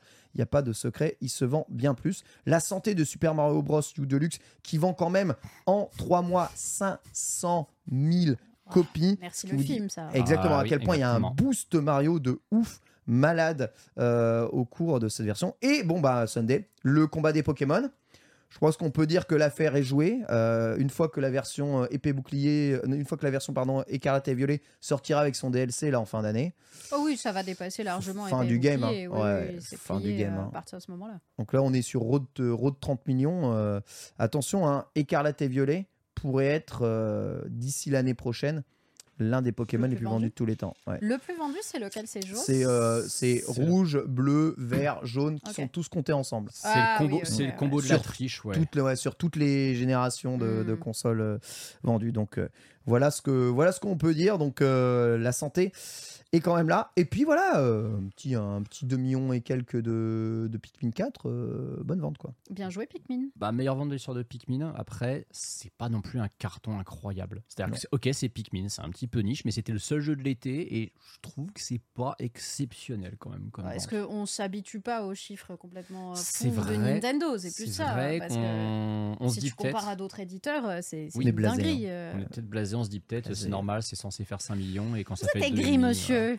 ouais. Ouais, ouais, On ouais, est complètement blasé. Notez que je rentre pas plus dans les détails, il y a des tas de choses à voir. Si vous voulez un peu plus de détails, vous avez le thread d'Oscar Le Maire justement sur Twitch et sur euh, X. excusez-moi. Mm, Et pourquoi est-ce que je rentre pas plus dans les détails? Parce que normalement, Oscar Le Maire sera notre invité le 22 novembre dans les. Nintendo. Extraordinaire. Et on reviendra avec lui sur l'ensemble de l'année Nintendo. Et euh, on va essayer de voir euh, avec lui comment, d'un point de vue euh, financier, d'un point de vue évidemment monétaire, Nintendo va envisager évidemment sa euh, prochaine euh, génération. Euh, voilà, il a tous les chiffres en tête. Il est incroyable. C'est le vrai. hein, il sera avec nous hein, normalement. il vient de Pétaouchnok hein, pour là, grâce, euh, bah, grâce au Patreon. hein. Voilà. C'est euh, vrai. J'ai acheté, euh, j'ai acheté les billets de train aujourd'hui même. Donc euh, c'est cool et on lui remercie en tout cas d'être là. Vous pouvez euh, eh bien vous abonner à son Patreon aussi. Ludostri, terminé Antistar Puis juste faire une petite remarque. Shuntaro Furukawa, le président de Nintendo, est un encore plus gros touilleur que toi. Ah C'est-à-dire que euh, dans les déclarations qu'il y a eu autour du bilan trimestriel, forcément, on attendait peut-être qu'il s'exprime un petit peu sur a le quand la nouvelle futur console. Voilà. Hmm. Il a trouvé le moyen de comparer la Switch au précédent hardware sans la citer, hein, c'est-à-dire qu'il a fait une petite pique à la Wii U pour dire qu'il était satisfait que la Switch fasse mieux que le précédent hardware. mais et- et quand j'ai lu cette phrase, je me suis dit mais dans, que- dans quel monde Il n'y a pas plus japonais. est-il capable de nous sortir ça alors que Au calme. Là, elle s'est vendue officiellement maintenant 10 fois plus, puisqu'elle a Mm. dépassé les 130 millions, et on sait que la Wii U c'était Oui, 13 millions. mais deux fois, deux fois plus, c'est juste 10 plus. fois plus, 10 fois plus. Oui, mais c'est juste plus. Mais, mais je veux dire, tout le monde attend qu'ils disent, voilà, euh, sans, sans, sans même euh, évoquer le fait qu'il y a un nouveau hardware qui arrivera l'année prochaine, tu vois, mais ne pas revenir dessus quand même. Comment tu peux te satisfaire de ça publiquement en mode, on a fait mieux que la, la fois d'avant? Mais la fois d'avant, c'est le pire bit de votre histoire, Mais- les mecs. Mais c'est pas, mais c'est pas grave ça. Mais c'est incroyable. Je trouve ça tellement gonflé. les faits sont des faits et voilà. Exactement. Exact. Non, mais tu vois, la, la- la Switch serait pas une réussite, mais serait moins un bit que la Wii U. Je comprendrais qu'il y ait ce côté, ah ouais, ok, ça a pas bien marché, mais regardez, c'est moins naze que la dernière fois. Mais là, c'est. on a le succès est modeste content. chez Nintendo. Ah ouais, là, ils ont succès ultra modeste, là, Mais ils sont modestes. Tu sais pourquoi ils sont modestes? Parce qu'ils sont réalistes, parce qu'ils ont une expérience dans le jeu vidéo que personne n'a et qu'ils savent très bien que la prochaine gêne, ils peuvent en vendre 5 millions. Et euh, voilà, ça peut être la, la, grosse merde. Donc Exactement. euh, c'est tout. faut rester modeste. Peut-être que la Switch U, effectivement, fera deux fois moins que la Wii U. Ah, La Switch. Quel U. enfer. Ah. Quel Ne l'appelez jamais comme ça, s'il vous plaît. Petit point, ce n'était pas dans le bilan financier, mais ça a quand même été communiqué par Nintendo histoire Ouais. de gonfler le torse parce que Sony se la raconte un peu trop. Euh, il s'est vendu 4,3 millions de Super Mario Bros. Wonder en deux semaines. Oh là là, Mamma. Mia. Ce qui est euh, pas mal, Sony. Pas mal. Ce qui est pas mal. Je m'exprime comme Nintendo. Punaise, tu, tu, C'est tu es vraiment pile poil dans, dans le thème. C'est juste, euh, ben, je crois que le jeu Super Mario le plus rapidement vendu de l'histoire, non? Oui. Voilà, et on n'est pas à Noël. hein. Donc, Oui. euh, bon, bah voilà, c'est c'est tout. Hein. Emballer, c'est peser. Ah, au prochain bilan financier, il sera pas 10 grand-chose à dire. oui. Ouais, Sûr. ouais. Donc, c'est c'est impressionnant. En même temps, bah, le jeu est très bon. Et il y avait qu'à voir les, les reviews. On s'en doutait pas. Euh, je pensais pas qu'ils allaient monter aussi haut, aussitôt. Euh, faut comparer. Je crois que ça fait. Je crois que ça fait mieux que TOTK en vrai. hein. Non. Donc euh, Hmm. TOTK, il a fait combien en Non, semaines sûr. Hein. TOTK, c'est le meilleur démarrage de l'histoire d'un jeu Nintendo, je crois, plus que n'importe quel Pokémon. T'es sûr que c'est pas Animal Crossing? Ah, ah, je sais plus. Je sais plus, mais je sais que sûr. je sais que quand TOTK est sorti, on avait, on était tous sur le cul des stats. Ouais, j'avoue, je me souviens aussi d'un truc comme ça. C'était Malo il- nous dit c'est Zelda. hein. 10 millions oui, en un week-end. C'est ça, 10 millions en un week-end, voilà. 10 millions en un week-end. Et, je me souviens qu'en Ah, France, énervé. je 10 me souviens que rien qu'en France, il avait fait mieux qu'un FIFA qui, qui sort sur 4 consoles Attends, plus le 10 PC. millions en un week-end, mais au secours Bah, c'était très attendu. Tout le monde est équipé d'une Switch. euh, Enfin, tu vois, c'est plus ça. Est-ce que, je me rappelle, c'est sorti dans une période un peu de creux jeux vidéo. Oui, parce qu'en plus, c'est vrai, il sortait le 12 mai, il y avait rien en mai. Ouais. Il y avait, rien. rien du Alors que Mario Wonder, il a Spider-Man en face, il y avait eu Assassin's Creed juste avant. euh, Ouais, c'est une grosse période de. Sonic. Ah, Sonic qui a dû être euh, un gros concurrent à ce moment-là. Oh là là, il y a au moins 10 jeux qui se sont pas vendus. Et bien, quand on verra, hein, sachant qu'on est dans ce climat de fin de vie de la, de la Switch, etc. Donc euh, voilà, euh, le Super Mario le plus rapidement vendu de l'histoire. On verra en tout cas si ça continue. On en profite pour continuer un tout petit peu avec euh, quelques news et notamment ben, les previews de Super Mario RPG qui sont sortis. Vous pouvez les suivre sur différents sites, hein, français comme tout. On n'a malheureusement pas été invité à la preview. J'ai- appris le jour de la sortie des previews qu'il y en avait une en fait. Je, Bah, après- suis, je suis triste. C'est pas, automatique euh, d'y être. En fait, c'était sûr qu'il y aurait des previews, mais c'est vrai que, bon, voilà, on, on sait que nos amis de, de- de la boîte com nous écoutent. Ouais. Et, et, bah, c'est vrai, c'est vrai qu'on aurait bien aimé tester Mario RPG, mais c'est pas grave parce que de toute façon, on sait qu'on va y jouer quand même. Oui, non, mais bien Voilà. sûr, mais c'est ça. En plus, euh, ils ont tellement eu un million de sorties à gérer, euh, je pense, en France aujourd'hui. euh, c'est toujours un peu, un peu compliqué. Surtout donc, qu'il a l'air bien en plus. C'est pas comme s'il y avait quelque chose à cacher en mode bon, c'est un jeu un peu éclaté donc on va essayer d'inviter personne pour pas que ça se sache, tu vois. Non, non, il a l'air, il a l'air vraiment chouette. Franchement, euh, j'ai rematé du coup un peu euh, toutes les. J'ai maté un nombre incalculable hein, de vidéos de, de preview. Euh, bon, ça a l'air extraordinaire, mais qu'est-ce que ça ressemble au jeu de base hein, C'est vraiment euh, Ah, abusé. hein. c'est un peu le but, hein. Oh, Franchement. Ouais, Sunday, elle a un sourire. elle a la banane. dis- Elle sait porter la banane, elle aussi. C'est hein. pas du. Déjà, premièrement, c'est juste que je me dis. Euh, C'est peut-être cette phrase est peut-être la raison pour laquelle euh, tu n'étais pas à la preview, Ken. Euh, Ouais, euh, c'est. Bah après, moi, moi je, je kiffe. hein, je suis super client de, de ça, mais Peut-être bon. que c'était plus orienté Non, pour les gens qui n'ont pas connu la première version du jeu. Ouais, ouais, peut-être, ouais. Ouais, c'est vrai, peut-être, ouais. T'as, t'as- ouais, t'as sûrement raison. Mais je me dis, euh, ceux qui n'ont pas fréquenté la première version du jeu, pardonnez-moi, mais c'est, c'est, c'est un jeu de, du milieu des années 90 en HD, quoi. Donc, euh, alors, c'est. Ça, défend ma théorie comme quoi dans le milieu des, années 90 on faisait les meilleurs jeux vidéo euh, du monde et euh, le jeu vidéo n'a que très peu évolué depuis mais Enfin, il y a Voilà. des cutscenes maintenant par contre quand même. voilà, c'est ça, tu vois, les cutscenes, tu vois, ils ont remplacé des, des phases un peu malaisantes euh, faites avec le moteur du jeu en phases malaisantes faites en cutscene. Et euh, en train de dire que Malo est malaisant, c'est pas gentil. je rappelle, en plus. je rappelle que le jeu est excellentissime, mais euh, ouais, c'est c'est c'est un remake quoi. En tout cas, si euh, sur Switch 2 le jeu ressemble à, les jeux ressemblent à ce que ce que l'on voit ici sur les cinématiques, ce sera vraiment super. Voilà, parce que là on a une belle pelouse, des belles textures sur les murs, ouais, etc., etc. Ah ouais, tout ce que tu tu vois. Regarde-moi ces bras d'herbe Bah oui. Tout ce que hein. tu détestes dans les jeux Sony, mais que tu as hâte de voir dans les jeux Nintendo en fait. Ouais, quand c'est bien fait. Ouais. Ouais. Juste parce que ça sera coloré et qu'il faudra pas être accroupi. à 24, c'est ça. Exactement. Rappelle-toi, on peut, on peut jouer accroupi dans Mario Wonder. Hmm. Le Mar- Mario Odyssey 2, tu pourras jouer accroupi dans les hautes herbes. Ah, j'ai tellement hâte. Bref, le jeu était déjà formidable de base. Euh, il a l'air formidable ici. Et le travail musical, alors si vous écoutez les prévus, vous entendez toutes les musiques remix. Extraordinaire. Ah, sur ça, ils sont toujours imbattables. hein. Ah, les, bandes son, elles sont Oh toujours exceptionnelles. C'est ouais, de Wonder, là. Ah, Oh c'est là. Wonderland. c'est- un, un super jeu. Et puis bon, voilà, j'avais eu l'occasion d'en parler en juillet quand j'avais refait le jeu euh, SNES. C'est un RPG pratiquement tout le temps pour, euh, pour les gens qui connaissent pas trop les RPG tour par tour. Ça vous apprendra vraiment à jouer à un jeu de ce genre. Il faut juste savoir qu'au bout de 10-12 heures de jeu, le jeu il partira du principe que ça y est, vous avez compris, maintenant ça, on va vous élever à la dure. Tu vois, quand je disais que ça, C'est ça- surprenant. quand je vous disais que ça fait pas un jeu très moderne, tu vois, le dernier Paper Mario, par exemple, Origami King, fait beaucoup plus moderne Mm. dans sa mise en scène, même dans les sujets qu'il évoque, dans son second degré. Là, on va avoir des refs un peu euh, d'anciens, tu vois, Mm. le, le, le petit dinosaure avec le chapeau, euh, tu vois, en, en haute forme, là. euh, ouais, bref, bon, peu importe. Mais Tu détestes les gens qui portent des chapeaux de forme non, je dis, je dis juste que le jeu, étant donné qu'il n'a quasiment pas changé par rapport à son époque, il est quand même ancré dans les années 90, mais en Mhm. HD, tu vois ce que je veux dire Et Je préférais qu'il porte un béret. ça se voit dans ses thèmes, ça se voit dans son système de jeu. Je préférais, je, je préférais qu'il soit. C'est un exemple, tu vois. Je préférais rien en vrai. Euh, J'adore ce jeu, mais je, je, je- je me- je m'interroge sur le fait euh, de Alors, si le jeu va être euh, voilà bien reçu. C'est étonnant ce que tu dis parce que je trouve que les jeux Nintendo, donc qui sont quand même des œuvres de fiction et qui globalement font assez peu de références justement au code de leur époque, c'est justement des jeux qui vieillissent assez bien parce qu'ils sont pas trop, je trouve, ancrés Hmm. dans leur époque. Ouais. Sonic, les premiers Sonic, justement, on, avait- on- on en avait parlé, je sais plus quand, c'est des jeux qui ont assez mal vieilli. C'est un personnage qui est assez mal vieilli parce qu'il devait être hype et collé aux années 90. Là où Mario n'a jamais été à la mode, et c'est comme ça, justement, qu'il traverse les époques.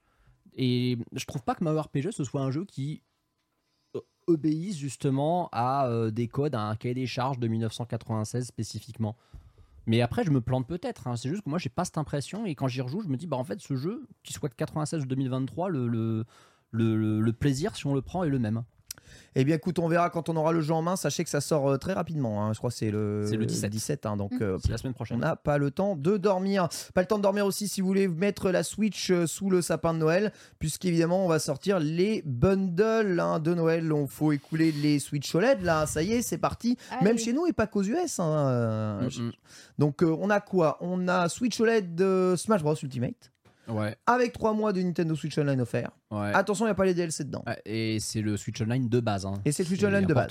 Exactement. Donc euh, 350 dollars, donc selon 350 va. euros. avec le jeu, c'est ça va. Il y a aussi cela, donc Super Mario Party et deux Joy-Con. Ouais, et alors c'est curieux parce que j'ai l'impression qu'en Europe, nous on a le bundle avec les Joy-Con euh, qui De sont base sortis. Non, euh, les Joy-Con un peu pastel qu'on a eu avec Everybody One Ah, Switch. trop bien. Moi j'ai cru voir celui-là, ça colle mieux d'ailleurs aux couleurs Je de montre le bundle américain là, oui. Par contre, tu- euh, on en parlait euh, tout à l'heure et je suis content pour une fois, c'est pas moi qui chie dessus, comme ça les gens arrêteront de dire que je suis un hater du jeu. Toi, toi-même, tu as dit que Super Mario Party c'était pas un bon jeu. Je ne comprends Non, j'ai pas. pas dit ça. J'ai dit que Ah, c'est pas un bon Mario Party. non, j'ai dit Ah, que a dit que Mario Party Superstar Superstar est est meilleur. meilleur. en tout point. Ah, mais bah voilà. C'est pas pareil. Ah oui, c'est pas Ah, pareil. enfin, s'il est meilleur en tout point, c'est que du coup, celui-là, il se foire sur. sur non, c'est une même. erreur logique que tu fais là. Pas du tout. C'est pas parce qu'un jeu est meilleur qu'un autre que le jeu de base est mauvais. Superstar et. Attention. Ouais, ouais. Celui-là peut être tier A. Ah Quand non, j'insiste vraiment là-dessus. T'as failli me ressortir la, la tech que t'avais sortie à Salomé dans le journal. Bah oui, mais parce que c'est pas parce que c'est c'est parce pas que parce que c'est Salomé- meilleur que c'est forcément à chier ou un Bah truc voilà, comme ça. exactement. Bah oui, bah, c'est une erreur logique que tout le monde fait. hein. Le, le contraire euh, de tout, c'est pas rien. hein. Mais ouais, bon, ok, d'accord. Je, je, je t'accorde ce point parce que je parce que j'ai la flemme aussi. Mais c'est- c'est c'est quand même pas un très bon jeu, Super Mario Party. Et je ne comprends pas le forcing qu'on fait avec ce jeu, alors qu'il y a Superstars qui, par contre, là, on est d'accord, est meilleur.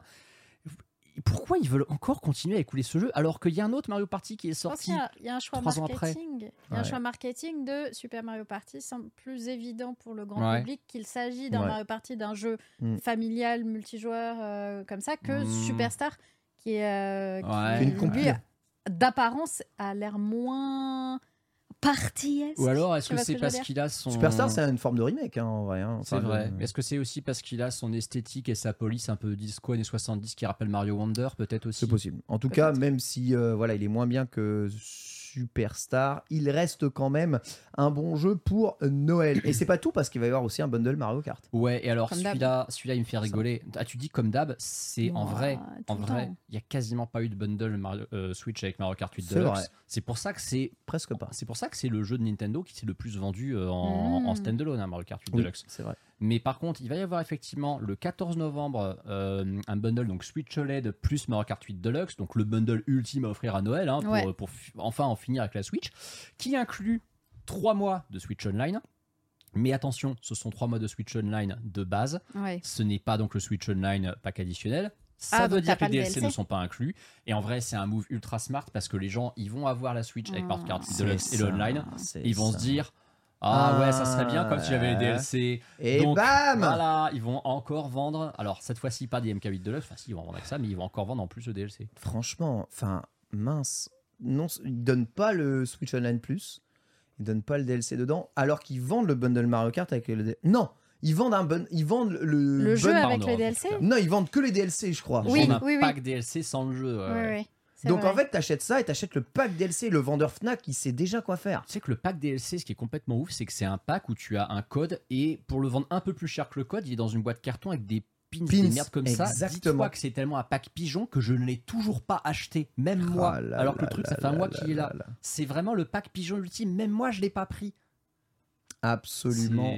Ça en dit long. Mais c'est une Switch OLED. C'est une Switch OLED avec Mario Kart Switch 8 OLED. Deluxe. C'est un beau cadeau. Et C'est un ça sort indispensable de le Noël. 14 novembre. Mais en tout cas, vu le nombre de bundles OLED hein, qu'ils Ouais. affichent, on sent que ça veut. À mon bah, avis, ça va écouler du la, stock. Ouais, la Switch de base, je Ça pense que le stock elle est déjà pas mal écoulé. Ouais, la OLED, ouais. ils vont finir, finir, finir le stock. Ça sent bon quand même pour l'année prochaine et le renouveau.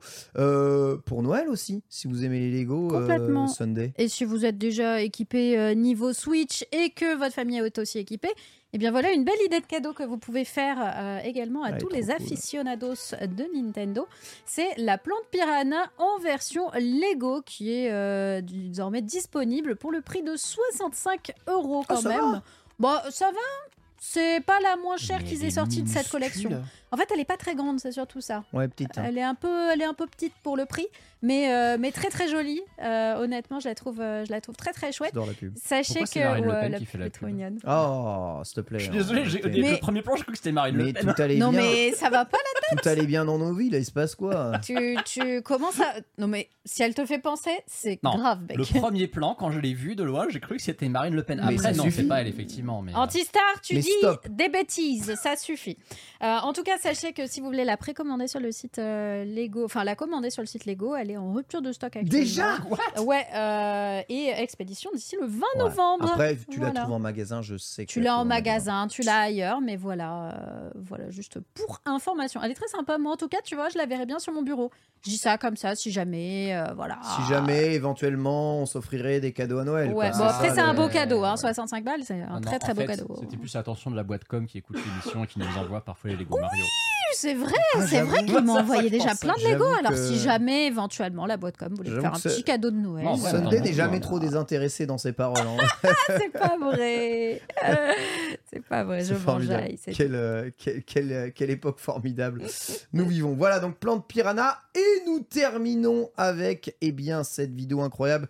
L'avez-vous vu? Digital Foundry, à savoir eh bien un peu les boss du comparatif de performance de machines et de jeux vidéo sur YouTube. Euh, je crois qu'ils sont, ils sont, ils sont associés à Bloomberg, ils sont associés à quel site américain Digital Foundry? Je ne sais plus exactement. Euh, c'est pas Eurogamer Eurogamer, exactement. Merci beaucoup, Antistar. Eh bien, viennent de, euh, on va dire, décortiquer les spécificités présumées de la prochaine console Nintendo. Alors, comment ont-ils fait? Pour, eh présumer un tout petit peu de la prochaine console Nintendo et de ses interfaces et de ses capacités graphiques pour cela, ils se sont basés sur un leak qui date de à 2020, hein, qui, euh, qui était euh, eh bien sorti, donc les fameux links Nvidia, et sur les euh, bah, lancements de, euh, fabrication slash ce que l'on a appris sur les dev kits qui sont en possession des personnes. Il en sort que la prochaine console Nintendo devrait être équipée d'un processeur bien chez Nvidia, que l'on appelle le T239, qui est un dérivé du T234, avec eh bien, à l'intérieur non seulement une architecture on va dire, des anciennes euh, processeurs de NVIDIA, mais aussi une partie de l'architecture de la nouvelle génération, la huitième génération de processeurs NVIDIA, pour pouvoir à la fois profiter, euh, eh bien, euh, d'un processeur qui consomme pas trop, et des improves, enfin des, agréments de la nouvelle génération, à savoir bah, surtout les DLSS, l'intelligence artificielle, cette capacité à upscaler les jeux euh, pour euh, remplacer un peu le manque de soucis techniques et gagner évidemment en performance. Et à partir, en tout cas, de ce qu'ils savent, Digital Foundry fait toute une extrapolation sur eh bien, euh, ce qui serait possible d'afficher avec ses performances, en supposant que Nintendo va évidemment jamais cadencer son processeur à fond, euh, va sûrement voilà, le, sous, euh, le faire sous-performer, comme la Switch sous-perf, pour des problèmes de consommation, euh, on va dire, évidentes, hein, et euh, à essayer de trouver eh bien un processeur qui se rapprochait un tout petit peu euh, de ça. Il en a trouvé un dans euh, l'architecture des PC portables avec euh, la RTX 2050, si je dis pas possible, version mobile. Et ça, c'est ce qu'on voit un tout petit peu après dans les tests euh, vidéo euh, voilà, de jeux. Je pense que tu avais ouvert déjà la deuxième truc. Voilà, si tu vois Fortnite, tu peux nous mettre ça.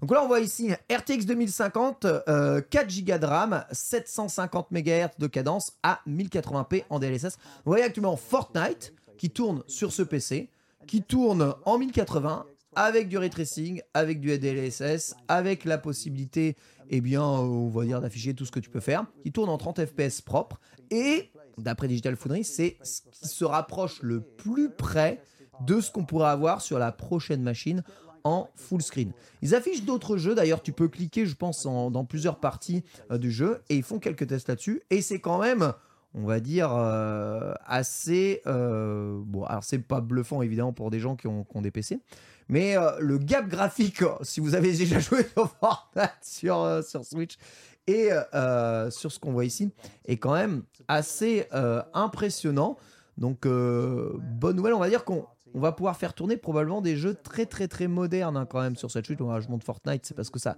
ça parle un peu à tout le monde. Je sais que tout le monde joue à Fortnite, mais peut-être tu peux nous montrer d'autres jeux, Pierre, Euh, parce qu'ils ont fait euh, ils ont fait quelques tests avec d'autres jeux Euh, je pense ici voilà on peut voir voilà certains jeux focus édités On a vu Death Stranding. ici, Death Stranding aussi euh, 5 ans aujourd'hui. exactement on c'est 5 ans aujourd'hui Death Stranding non, 4 ans, 4 ans, pardon, je dis quand même.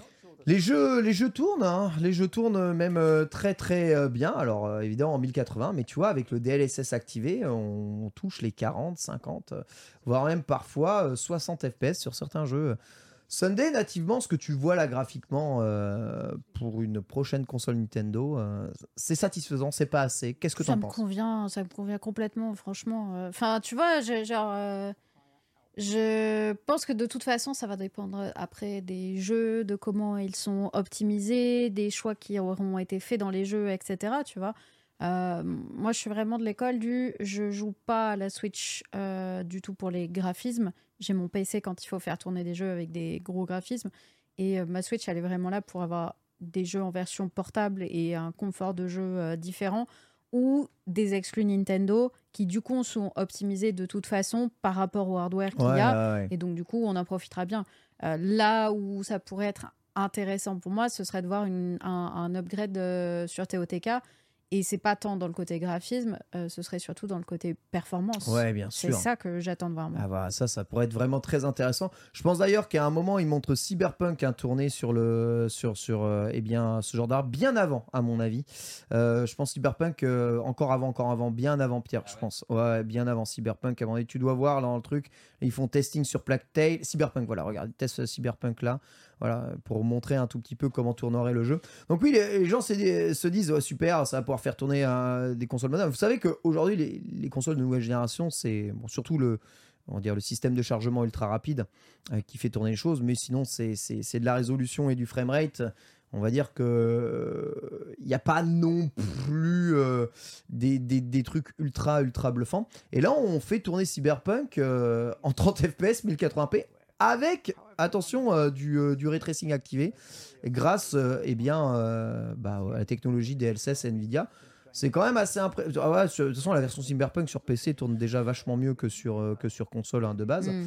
Mais tu vois que même avec des basses, euh, des basses perfs, à Cyberpunk, euh, tu vois, il est aussi jouable, voire même beaucoup plus jouable que la version de Witcher rentrée au chausse-pied euh, dans la Switch. Quoi. Cyberpunk, c'est un excellent exemple parce qu'il faut rappeler que Cyberpunk, euh, il tourne, mais alors vraiment façon de parler hein, sur PS4 et One. Il faut une PS4 Pro et une Xbox One X pour que ça soit potable. Et encore, et encore, c'est quand même vraiment très, très, très à la limite de l'acceptable.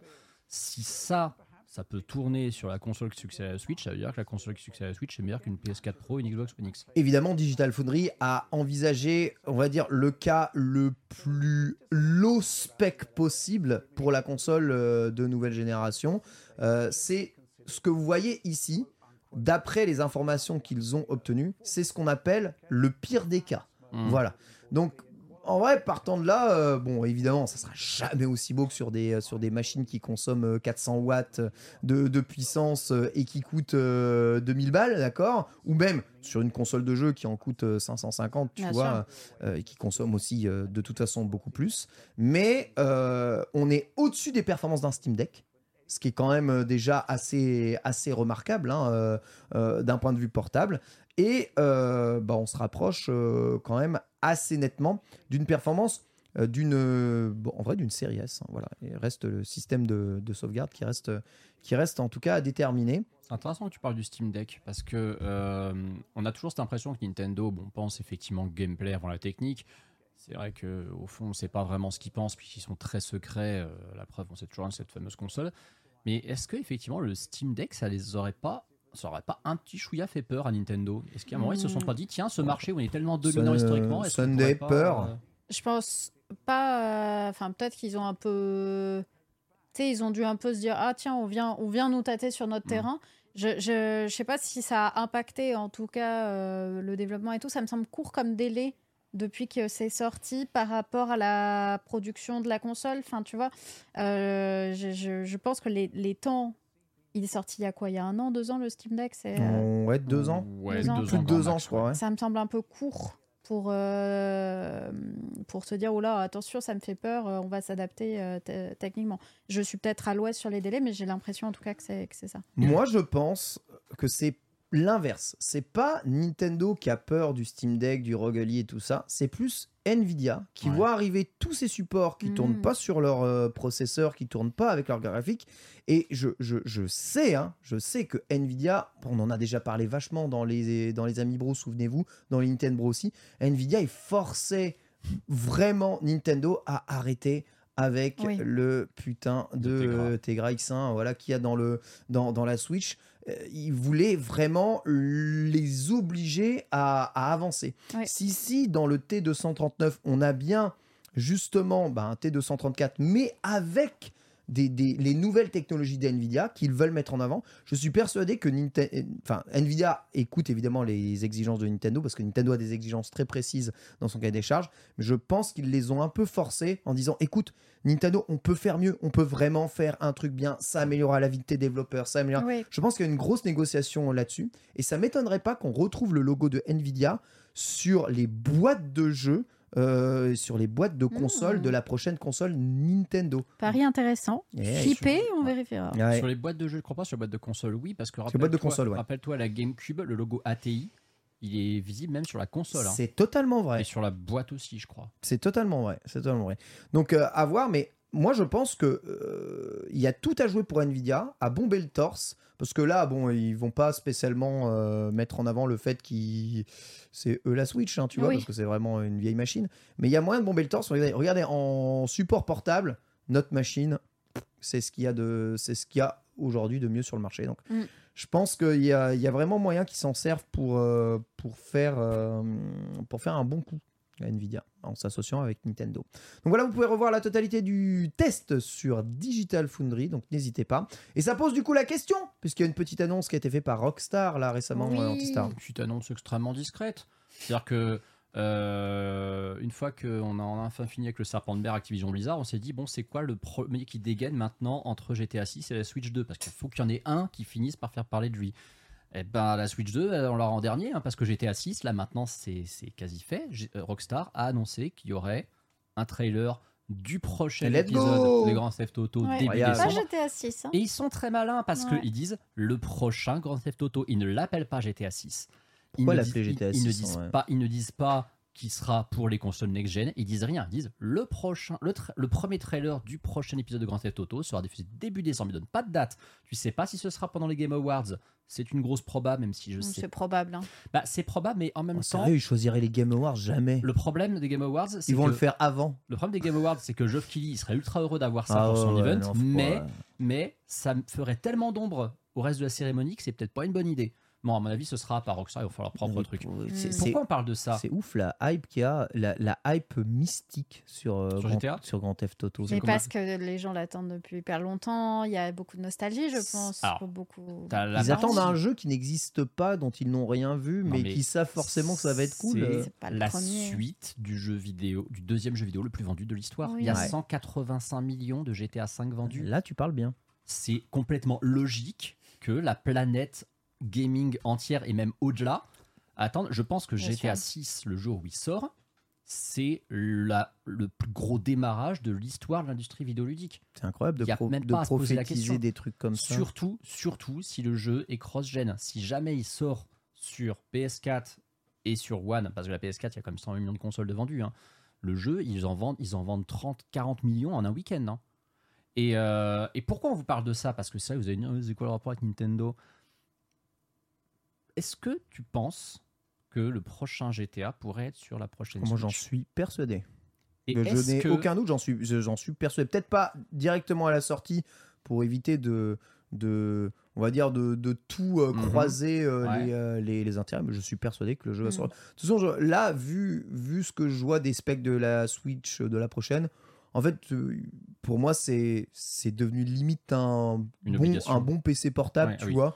Donc, euh, je ne vois même plus de, de problème. Tu, tu baisses la résolution, tu baisses les specs, un peu de DLSS et puis tout rentre. hein. Moi, Donc, il n'y a aucune raison que le jeu sorte pas. je, je, je, je pense à un truc, je peux pas empêcher d'y penser, c'est imagine donc ils nous sortent le premier trailer, ils nous mettent un vague 2024 dedans, voire peut-être même un 2025, ça se trouve parce qu'on sera en décembre 2023, ils vont peut-être pas trop s'avancer, mais surtout à la fin tu vois les logos des supports sur lesquels ça sort, tu vois PS5, Xbox Series et tu vois Nintendo Switch.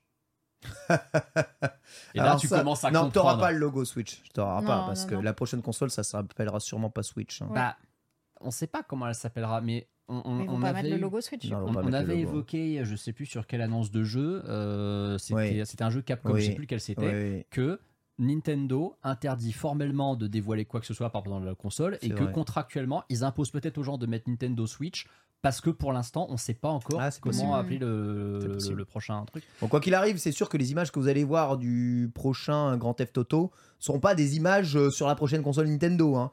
C'est Ah des, bah. c'est des images Ça, c'est du, sûr. c'est des images du vol absolu sur un gros PC qui tourne ah, fort. ça c'est sûr, ça sera un. PC avec 64 Go de RAM. euh, Exactement, voilà. Donc voilà. euh, voilà, encore un trailer de l'arnaque euh, infini. évidemment. Euh, Attendez-vous au downgrade, quoi. Pour un jeu que vous aurez d'abord sur PS5 et Series avant de l'avoir sur PC en C'est plus. ça, exactement. Mais, euh, mais oui, non, c'est. En fait, je pense que si Nintendo sort une console assez puissante pour l'encaisser, ce sera une énorme erreur de Nintendo de ne pas, de ne pas avoir ce GTA sur sa console. Ah, moi que, aussi, je pense aussi. Parce que hein. Rockstar, eux, eux, je suis sûr que on leur demande leur avis, ils disent oui, nous, on veut être sur, la- on veut être sur Switch. Bah, Déjà, ils ont fait l'erreur avec GTA 5 qui, qui est même pas sur Switch. L'absence de, je considère que de- dans le parcours de la Switch, dans la ludothèque de la Switch, Ouais, l'absence de GTA grosse 5 est la erreur. pire erreur Bah de la oui. ludothèque Switch. Et pourtant, et pourtant, c'est une console qui a cartonné et elle en a. On rappelle, c'est un eu jeu besoin. PS3, hein, GTA 5, C'est donc il n'y a pas de problème. hein. Mais pour moi, c'est le plus grand absent en 7 ans de ludothèque Switch. Ah, Après, on a la trilogie, quoi.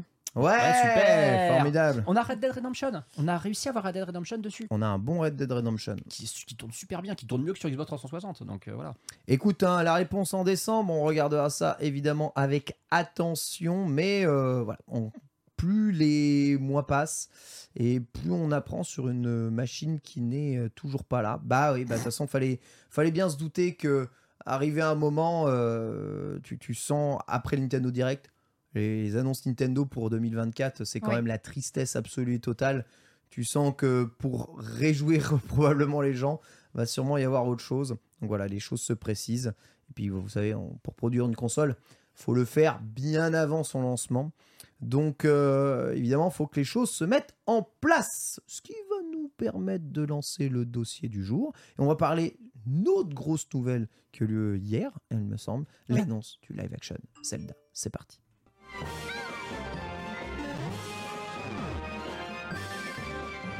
Alors là, si je m'attendais à ça, les petits amis, en prenant mon café ce matin, qu'est-ce que je vois pas dans le Discord Euh, Wesh, euh, le prochain film euh, Nintendo sera probablement un live action autour de Zelda. Et c'est pas des conneries, c'est Mais- une annonce officielle J'ai cru à un fake. de Non, mais- Nintendo. Je- on a le, j'ai mis le tweet officiel en japonais, histoire qu'il mais- n'y ait pas de problème d'embrouille. Il y a bien ça, Zelda no Densetsu, live action, Ce qui euh, est c'est plus marqué fou, là. Ce qui est le plus fou dans ce tweet, c'est que c'est euh, fait comme si c'était, enfin, comme c'était une déclaration de Miyamoto, mais Ouais. le compte Nintendo japonais a mis la traduction anglaise de cette info dans son Exactement. tweet en dessous, Tout à fait. à avant même que Nintendo of America le fasse.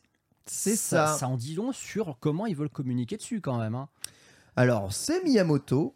Nous sommes en train de travailler sur le live action film The Legend of Zelda depuis maintenant des années avec Avi Arad-san euh, qui a produit beaucoup de super hits euh, voilà, dont on reviendra évidemment dessus. L'avantage du japonais, c'est qu'on peut écrire plein de choses évidemment dans un tweet et pas qu'un seule chose. Donc on va reparler de tout ça. Avant, je vais faire un tour de table. Évidemment, euh, ici, Sunday, l'annonce d'un film Zelda. Alors, le live action choisi, je sais pas si tu te souviens, il y avait une question hein, qui était justement posée euh, dans la FAQ des Nintendo. On Ouais. nous demandait alors le prochain, c'est quoi? Et ici, euh, je crois que c'était toi qui avais répondu. avais répondu, Si ça devait être Zelda, Zelda, faudrait que ce soit un vrai film. Bah ouais. C'est moi, ça. je pense ça et j'ai envie de voir ça. En fait, j'espère qu'ils vont, qu'ils vont évidemment bien l'adapter et j'ai très peur quand je pense à des films. de- Tu sais, forcément, ça me fait penser à Dragon Ball Evolution et toute autre Ah. merde Oh, du genre. Euh, mais j'ai envie d'un autre côté de me dire que euh, bien maîtrisé, ça peut donner des merveilles. Et ça peut être ce film qui nous fait rêver, qui nous emmène vraiment euh, dans un univers qu'on a envie de voir. Il y a évidemment la question euh, de Link, hein, et notamment euh, qui va faire le doublage de Link. Ah, Voilà. évidemment. Évidemment, évidemment. On se souvient de l'interview euh, que l'on avait eue, hein. évidemment avec Kathleen Chotaille, Oui. qui nous parlait justement de Link doit-il avoir une voix, qui doit doubler Bah Link, etc., qui doit incarner Link. Parce qu'elle, c'était la voix de Zelda. euh, Exactement. c'est précis, hein. C'est très précis. Mais moi, en tout cas, je suis plutôt hypée par euh, cette annonce. Je, je- bien sûr que euh, tant qu'on n'a pas d'image, on ne peut que s'attendre à, beaucoup de choses, mais, euh, mais je suis plutôt hypée. Je poste un sondage sur le chat, le film live Zelda, hype ou pas hype, les Nintendo, vous pouvez voter dans le chat directement, vous avez 3 minutes. Et je me retourne vers Antistar avant de donner plus d'informations sur le film, parce qu'on a plein d'infos. Vas-y Antistar. Alors, j'aurais préféré initialement, quand même, je pense, avoir un, un film façon euh, Ghibli ou Ghibli. J'ai jamais su s'il faut le prononcer à l'italienne ou à la japonaise. Ah Euh, japonais, c'est Ghibli. japonais, c'est Ghibli. Ok, pardon, my bad. C'est Ghibli, si c'est. Domo, voilà. tu es japonais, fils du soleil levant. Pas grave, hein. Pardonne-moi. Et je trouve extrêmement amusant, pour ne pas dire euh, étonnant, que cette news tombe pile au moment où tu as des fans qui ont fait un trailer d'un film Ah, d'animation j'ai oublié Zelda de à la le Ghibli. mettre, j'ai oublié de le mettre, je suis con. C'est quand même marrant. J'aurais hein. dû le mettre. Le truc, il a popé 48 heures avant et à ce moment-là, Nintendo annonce ça. Oh, c'est je- étonnant. En vrai, je pense que ça a vraiment aucun Coïncidence. Ouais, Ah oui, vraiment, je pense Toi, que les- vraiment, il n'y a aucun partout, rapport. hein. hein. c'est quand même extraordinaire. Mais, mec, je pense que Nintendo, ils en ont rien à foutre. Comment il s'appelle? C'est celui-là hein, Non, c'est April Fool un celui-là. Ah non, c'est un regarde, il y a deux jours. 15 ans, Attends, c'est- celui-là. c'est- euh, comment il s'appelle euh, Comment il s'appelle quand on le retrouve euh, euh, en filtre par récent. Mais c'est pas, c'est un trailer en trois, c'est un trailer en animation, c'est pas un live action. tu peux mettre, ouais, voilà, cette semaine. Tape trailer animation Zelda. Le, truc, c'est que en, en live action, euh, évidemment, le fait que ce soit. Ouais, c'est le truc qui a. Voilà, qui parfait. C'est exactement ça. Le, le- Magnifique, n'est-ce pas? Alors, Ouais. si vous avez les images, hein, vous pouvez aller voir. C'est sur la chaîne de euh, Ryuan Link. Ce qu'on- R-W-A-N-L-I. C'est très beau. ce qu'on peut voir actuellement pour les gens qui nous regardent en direct, ce que vous pourrez voir sur la VOD YouTube, moi, c'est ça que j'aurais voulu pour un, pour un film Zelda, parce que je trouve que l'animation japonaise dans le style Ghibli s'y prête ultra bien. Et j'ai même envie de dire que Qu'est-ce que j'aurais aimé. chouette Et j'ai même envie de dire que j'aurais aimé un jour voir Nintendo collaborer avec Ghibli, peut-être pour faire un jeu Zelda qui aurait eu cette DA. Maintenant, euh, un film live action, pourquoi pas? Le problème d'un film live action sur Zelda, c'est que Zelda, c'est de l'heroic fantasy. Mhm. Il y a des combats avec de l'épée, Mhm. euh, des armes, des armes blanches, tout ça. Donc il y a quand même un certain niveau de violence graphique dans, dans, dans- dans un film live action de cette espèce qui, ne colle pas avec Nintendo, je trouve. Euh, donc je sais pas trop comment ils veulent rendre le truc euh, visuellement. Je sais pas quel, quel ton ils veulent lui donner. Est-ce qu'ils veulent lui donner un ton dark à la Twilight Princess? Est-ce qu'ils veulent lui donner un ton plus léger Ouais, comme les Minish Cap et compagnie? The Legend of Zelda, c'est tout et n'importe quoi. hein, n'importe Ouais. quoi. En Est-ce veulent- hein. Est-ce que c'est du Wind Waker? Je sais pas du tout. L'avantage, c'est qu'il y a plein de possibilités et comme Miyamoto, visiblement, euh, lui-même euh, s'implique dans le truc, on va partir du principe que ce sera très respecté, qu'il va autant les faire chier qu'il a fait chier les mecs d'Illumination pour que Mario soit carré au Ouais, mais pixel c'est près. un film. Mais c'est un film. Se pose également la question du doublage. On en avait parlé effectivement quand on avait reçu Adeline. Moi, la, la- la- la théorie perso que j'avais là-dessus, c'est si on fait un link euh, donc bah, un- interprété par un vrai acteur qui du coup s'exprime, faut que ce soit un link qui ait une personnalité comme le héros de Drive. Euh, quand Ryan Gosling incarne ce Hmm. conducteur qui parle très peu. C'est un mec, il, il joue beaucoup avec Il son regard. Oui. quoi. Voilà, il est, euh, il est froid, il balance souvent des, des, des petits, des petites mimiques comme ça, mais il dit pas grand chose. il sort souvent des yes ou no. Euh, il a vraiment des lignes de dialogue très limitées. Et c'est, à- je pense que c'est comme ça peut-être qu'un link euh, peut, peut passer. Oui. Euh, mais je, je, serais ultra sceptique si c'était pas vraiment annoncé directement par Nintendo et même Miyamoto via Nintendo qui, qui- qui exprime le truc. En plus, il dit que ça fait des années qu'il bosse dessus.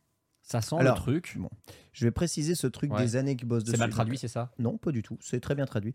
En fait, ça fait des années qu'il veut faire un film. Et il me semble qu'il avait déjà mis le film en proposition, euh, qu'il avait déjà eu un retour et qu'ils avaient annulé la totalité du projet. Mais bizarrement, suite eh bien, à la réussite euh, du studio Illumination euh, du film Mario, tout Ah, s'est réactivé exactement Ah, pour pouvoir eh bien, remettre en place le film Zelda. Donc on a plus d'informations par rapport à ça. Au scénario, il s'agirait de Derek Connor hein, qui euh, eh bien, écrirait le scénario. Donc, Derek Connor, si vous ne le connaissez pas, c'est celui qui est derrière le scénario de Jurassic World et de Détective Pikachu. Donc on choisit quand même un scénariste qui a déjà touché à un live action Nintendo en la personne de Détective Pikachu. Plutôt un bon film. Bah, Jurassic World aussi. Jurassic World, c'est pas réputé pour être un très bon film. Le Euh, un- le un, ça premier passe. Est ok. En fait, c'est un, un- un gros remake quasiment, euh, Ouais. mais moderne euh, du 1. En fait, c'est un. Enfin, il a la réputation d'être un scénariste qui invente pas grand chose, mais qui réutilise une histoire qui existe déjà, euh, puis qui le fait euh, relativement bien.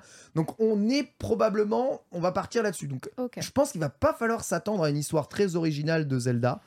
Euh, comme tu vois, Mario, c'est une histoire assez originale, hein, le film Super Mario en vérité, euh, puisqu'on a une forme d'origine story, on a, euh, on a Brooklyn euh, qui a jamais été vraiment Ah intronisé. comme dans on le a film de tout ça. 93, ouais. C'est c'est pas la, le scénario de, de- du film Mario n'est vraiment pas. euh, Non, il est pas, il est pas ouf. Mais ce que je veux euh, dire, c'est que c'est pas, c'est pas la princesse est enlevée, etc. Et euh, on, est, on parti ce qui est un scénario On de. l'a de- modernisé un peu, quoi. Bah, en fait, c'est un, c'est des événements qui sont jamais vraiment passés comme ça dans, dans Mario. hein, euh, Alors, oui, par- si tu compares par rapport à Mario, mais si tu Ouais. compares à n'importe quel film moderne. évidemment. bon, voilà. Je- ce que je veux dire- c'est y a eu des libertés scénaristiques qui ont été prises. Je pense que dans le film Zelda, il n'y aura Ouais. pas de libertés scénaristiques qui vont beaucoup être prises. Hmm. Pensez à un Zelda qui est sorti et on va reprendre globalement le scénar d'un de ceux-là. Donc Ouais. maintenant, piffez lequel. Oh, Twilight Princess. Donc euh, soit c'est Twilight pour les émos, euh, soit Oh, ce sera euh, Ocarina of Time. Ça pour, sera euh, Link Faces of Evil. Voilà, ce sera le plus Ouf. facile. Soit ce sera Voilà, la, soit ce sera nous la. sommes partis. Et ça peut être l'appel du sauvage. hein. Bah, ça doit être. Hmm. Ah, ouais, mais Au niveau alors. scénario, c'est pas la folie. Hein. C'est pas la folie, c'est vrai. Franchement, euh, c'est pas sa, sa force. hein. Ce sera Majora's Mask et ça ressemblera à Edge of Tomorrow et ce sera nul. Enfin, Edge of Tomorrow, c'est un super film, hein, mais il faut pas le faire deux fois, quoi. Hmm. C'est c'est vrai. En tout cas, voilà, en tout cas, le type scénario. Pour ce qui est de la production, il fait confiance à Avi Arad, hein, qui est bah, globalement un peu le produit. Voilà, impeccable. Ah. Test, test, test. Eh C'est bon. oui, euh, we're back. Impeccable. 2, 3. Ah Nous voici de retour absolument incroyable. Mais qui est Avi Arad hein? Donc désolé hein, si vous suivez cette émission en podcast ou si vous écoutez cette émission en VOD, évidemment tout sera recollé, mais il y a une coupure. L'ordinateur s'est éteint, il s'est craché. Encore un coup de Ganon, ça. Exactement, on a très mal parlé du film Zelda, donc évidemment tout a crash, je m'en excuse. Je vous le dis tout de suite, il risque d'y avoir un petit délai avant que la VOD ne soit disponible. Le fait qu'il y ait un crash met immédiatement du temps pour que je puisse récupérer tout en podcast et en vidéo, mais ce n'est pas là. On va continuer, du coup on était en train de parler du film Zelda et on avait, eh bien euh, justement le euh, producteur hein, du film Zelda qui s'appelle Avi Arad. Donc, euh, c'est un des gros producteurs euh, de l'ensemble des films Marvel. hein. Je pense qu'il produit quasiment tous les films Marvel et les films Disney euh, Marvel pour Sony depuis euh, Mathusalem. C'est le producteur de quasiment tous les films Spider-Man d'ailleurs hein, pour, Mm. euh, pour Sony Cross Marvel. hein. Et quand je dis tous les films Spider-Man, c'est même euh, Spider-Man Cross the Spider-Verse, euh, Morbius, Missing Spider-Man, la première trilogie, voilà, ouais, il, a, il a produit, il a produit énormément, énormément de trucs. Mais je- quoi, il fait X-Men Evolution, il fait Iron Man. il a été producteur et producteur exécutif sur un nombre ouais. hallucinant Ouais. de, de films. Alors je rappelle que producteur, globalement, c'est lui qui ramène la thune et les équipes. hein, c'est ça que ça veut dire. Donc c'est pas lui qui va réaliser mhm. le, le film. hein. Donc on a le scénariste, on a le producteur. Donc évidemment, et comme c'est lui qui ramène la thune, c'est avec lui que les négociations sont, sont faites. Mais celui qui a été choisi pour être réalisateur, eh bien c'est Wes Ball, qui est un jeune réalisateur et qui est notamment le réalisateur de la trilogie Rabi Labyrinthe, pardon, disponible sur Disney d'ailleurs si vous voulez la regarder euh, ici, et qui euh, va sortir en 2024 le remake slash suite de la planète des singes. Voilà, donc euh, réalisateur, euh, alors jeune, il a 43 ans, mais c'est, c'est- on va dire c'est jeune pour, pour s'imposer. Et euh, voilà, je ne sais pas pourquoi c'est lui qui a été choisi exactement. Mais est-ce que vous avez déjà vu la trilogie Labyrinthe? Pas du tout. Non? Ça ne me parle pas du tout. Ouais, c'est une trilogie, euh, tu sais, c'est les films pour l'ado, à la Hunger Game, euh, etc. euh, Pareil. à la Je- Narnia. ce que je vais dire est terrible, mais je ne connaissais même pas ces films de nom. Ah ouais? Je, Je crois, hein. je dois l'avouer. Alors, Ouais. c'est vrai que je suis beaucoup moins le cinéma depuis, allez, euh, 10 ans à peu près. Je suis beaucoup moins l'actu ciné, mais je n'avais jamais entendu parler de ces films. hein. Je, je l'assume. Ok, et eh ben écoute, euh, moi je n'ai jamais vu ces films-là. Parce que quand je vois ce genre de trilogie, pour moi c'est directement brandé euh, film adapté d'une série de bouquins hein, pour Mm. ados qui a bien fonctionné. Ouais. Donc globalement, si c'est pas Harry Potter, euh, je regarde pas, j'ai jamais regardé Narnia, j'ai jamais regardé, euh, T'as comment, regardé Hunger Percy, Games Percy Jackson ou je sais pas quoi. Si j'ai regardé Hunger Games, Ah, c'est vrai, parce que la culture du battle royale, on va dire. ouais. Mais euh, Twilight peut-être Twilight, on m'a forcé. On m'a forcé, Ah, mais on m'a forcé pour la culture, on va dire. Oui, pour la Et, culture. euh, donc oui, j'ai regardé Twilight. c'est- vrai. euh, Seigneur des Anneaux, c'est pas un, bouquin pour ados. Calmez-vous, euh, C'est évidemment. un bouquin pour dégénérer. Mais n'importe quoi Je ne peux pas te laisser dire des choses comme ça. Par contre, il y avait l'acteur idéal pour Ouais. Link dans le, Sé- dans le Seigneur des Anneaux. Legolas C'est dégueulasse. Ah, le Legolas du Seigneur des Anneaux, je suis désolé, c'est Link. Pour Link Ouais. Je suis désolé, c'est un archer, il est habillé en vert, il est blond, il ferme tout le temps sa gueule. C'est Link. Link n'est que ça pour toi? Ouais. Je suis choc-barre de baiser. En fait, le Link pré-Breath of the Wild n'est quasiment que ça pour moi. Ouais. Oh, Ah, c'est terrible. ça me déçoit beaucoup. Moi, Tu je- sais, quand, tu sais que d'ailleurs, j'y pense, on se demandait quel univers de Link, mais est-ce que d'ailleurs le Link dans le film serait un Link enfant ou un Link adulte aussi? Ah, alors, donc, Eh. voilà. Très bonne Eh. question. Maintenant que vous avez tous les paramètres, Ouais, De cas, Tom Holland, question- Tom Holland peut le faire. la question est là. On est d'accord que le Link le plus représenté dans bah, Zelda, c'est le Link enfant. hein. Et, voilà, il a rarement Ah, mais- dépassé l'âge de l'adolescence. hein, pas un Link enfant. Donc euh, moi, je serais bien un petit enfant star avec un petit Link enfant là, en personnage principal. Qu'est-ce que t'en penses à Sunday Ronfle, je Ouais. ronfle fort. T'es en train de me C'était touiller. sûr, c'était sûr. Non, Ambiance, euh, Wind moi, Waker, je tu veux veux- Ouais. Ambiance Wind Waker, quelque Ambiance chose comme ça. Walker, ambiance. Ouais, euh, bah Link to the Past, c'est un enfant aussi. Moi, Euh, tu sais quoi Je visualiserais. Alors, euh, je sais pas quelle est la personne qui a fait cette motion capture là, euh, mais euh, le Anduin de World of Warcraft Battle for Azeroth serait absolument parfait. Tu pour prends Link. n'importe quel elfe. euh, au Ah, pif, faudrait quoi. la- qu'il soit un peu plus fin. Alors, c'est, il n'est pas elfe, il est humain. Il faudrait qu'il soit un peu plus fin. Mais il n'a pas euh, les de oreilles pointues alors. Mais on s'en fout, c'est de la, c'est de la CGI. Euh, vraiment, je, je, je visualiserais un Link comme ça. Bah, du coup, c'est un peu Brad Pitt, euh, Brad Pitt jeune, quoi. Mais euh, je- j'adorerais euh, Anduin, ouais, tu peux taper. A-N-D-U-I-N, voilà. Et qui est vraiment euh, bah, le. Un peu, tu sais, le, la, la bouille un peu d'enfant, pour moi, vraiment. Ça, ce serait parfait comme type a- de visage quelque- pour ouais, il y a- Link. Il y, a- il y a quelque chose, ouais. Ce, ce serait exactement ce que je voudrais voir. Il aurait pas son armure, il a rien pour lui, hein, ton man. hein. Tu es jaloux, Ken. Non, franchement, Tu es franchement il, a, il, a, il a du flow. Il, il serait très très bien en Link. hein. Il dégage Oh, rien du tout. là Ça, là là. ou après, sinon, en suggestion, on propose Kev Adams. Ah, je Kev- pense que c'est le deuxième choix. Et madame, ce- ça peut déjà être un peu. euh, ça peut être déjà, déjà pas. Ah oui, acteur américain, acteur japonais.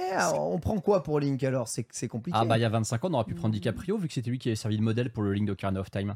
Ah, c'est pas une faux. blague. C'est vrai, c'est vrai, c'est pas faux. Alors excusez-moi, je sais que sur le podcast on va pas, mais pourquoi on voyait David Pujadas dans ta recherche euh, Google, euh, Pierre? David Bah, Pujadas n'incarne pas du tout Link. Tout le monde comment faisait des propositions, je me suis dit je vais essayer. pas mal, pas mal. A dit acteur suédois, ça, ça, ça pose, euh, ça pose plein de, plein de suggestions. Un Link vieux ici. avec Matt Mikkelsen. Euh, Mac Mikkelsen peut jouer avec Ganondorf, mais c'est la seule Oh, chose qu'il Oh, peut jouer. mon hein, Ah, Oh, daddy, Ah, Ah. J'avoue que le, le, le Ganondorf, effectivement, euh, Daddy de, de Ah, TOTK, ouais. il y a. ouais, Ce serait sympa. Mais il faut... faut un Ganondorf buff, quoi. un peu. Alors notez juste hein, que Avierad, il a quand même mis euh, les mains dans le cambouis pour certaines productions liées à des jeux vidéo et d'adaptations en jeux vidéo en film, puisque bah, il a aussi produit euh, Uncharted, le film, qui est vraiment pas bon. hein. Si euh, vous voulez regarder, Non, il est fun, hein. vraiment pas ouf. Il, il est fun comme film. Et il produit le film Borderland qui sort l'année prochaine. Il y a un film Borderlands. Il y a un Qui film sort l'année- qui sort Borderlands. l'année prochaine, oui, tout à fait. What? La Ok. vache. Donc euh, voilà, le jeu vidéo s'invite de plus en plus dans le cinéma. Euh, J'ai pas encore donné mon avis, mais je dois bien vous avouer. lire dans le chat Gérard Depardieu en Ganondorf. Ah, Ah, non, en Ganon. En Ganon. Oh non, c'est Ah, encore j'adore. pire. En Ganon, Oh non, il est c'est pire parfait. Ah, incroyable. Mais j'avoue qu'en Ganondorf, en Ganondorf, faut quand même quelqu'un d'assez grand et baraqué. Donc, euh, The Rock. Bon, ça va être Batista ou The Rock encore, comme d'habitude, quoi. Non, mais The Rock, il sait pas jouer d'autre chose que The Rock. Jason Momoa.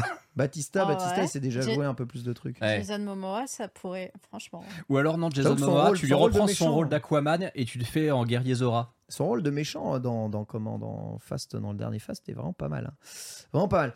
Mais je, je- franchement, je suis quand même assez inquiet de, de, de l'état d'un- d'un d'un tel projet. Déjà parce que, euh, voilà, on sent que les prods sont très, très, très, très, très américaines et au scénario et euh, à la production pure et euh, à la réalisation juste derrière.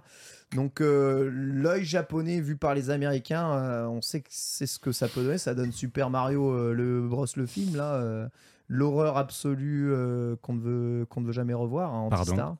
Exactement. Bah après Mario, c'est très américain. Oui.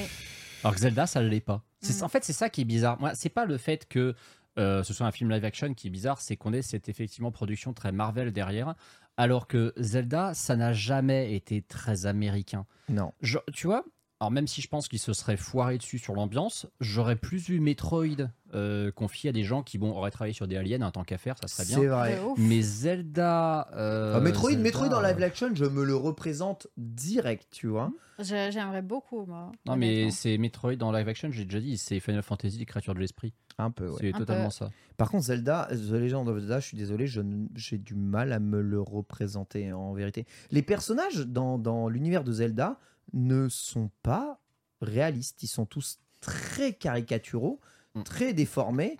Et euh, ça, on est en train de voir qui est-ce qui pourrait jouer Ganondorf. Et c'est vrai qu'il y a des, il y a des mains. euh, il y a des mains hein, qui peuvent jouer, en tout cas les méchants. Ouais, et après, il et j'ai faudrait du juste mal à mettre- mettre des vrais visages dessus. hein. Euh, Zelda, c'est pas, c'est pas réaliste. Ça n'a jamais été réaliste. Aucun Zelda n'est réaliste. mettre une Léa Seydoux, là. Surtout le vrai problème de Zelda, encore plus que le problème de Link, euh, je m'en suis rendu compte bah, avec l'amiibo Zelda TOTK. J'ai comparé tous les amiibo Zelda de la princesse Zelda que j'ai. La princesse Zelda, elle a une quantité de looks différents Ouais, d'un ouais, jeu à l'autre. clair. Elle a toutes les couleurs de cheveux euh, qu'un être humain peut avoir déjà.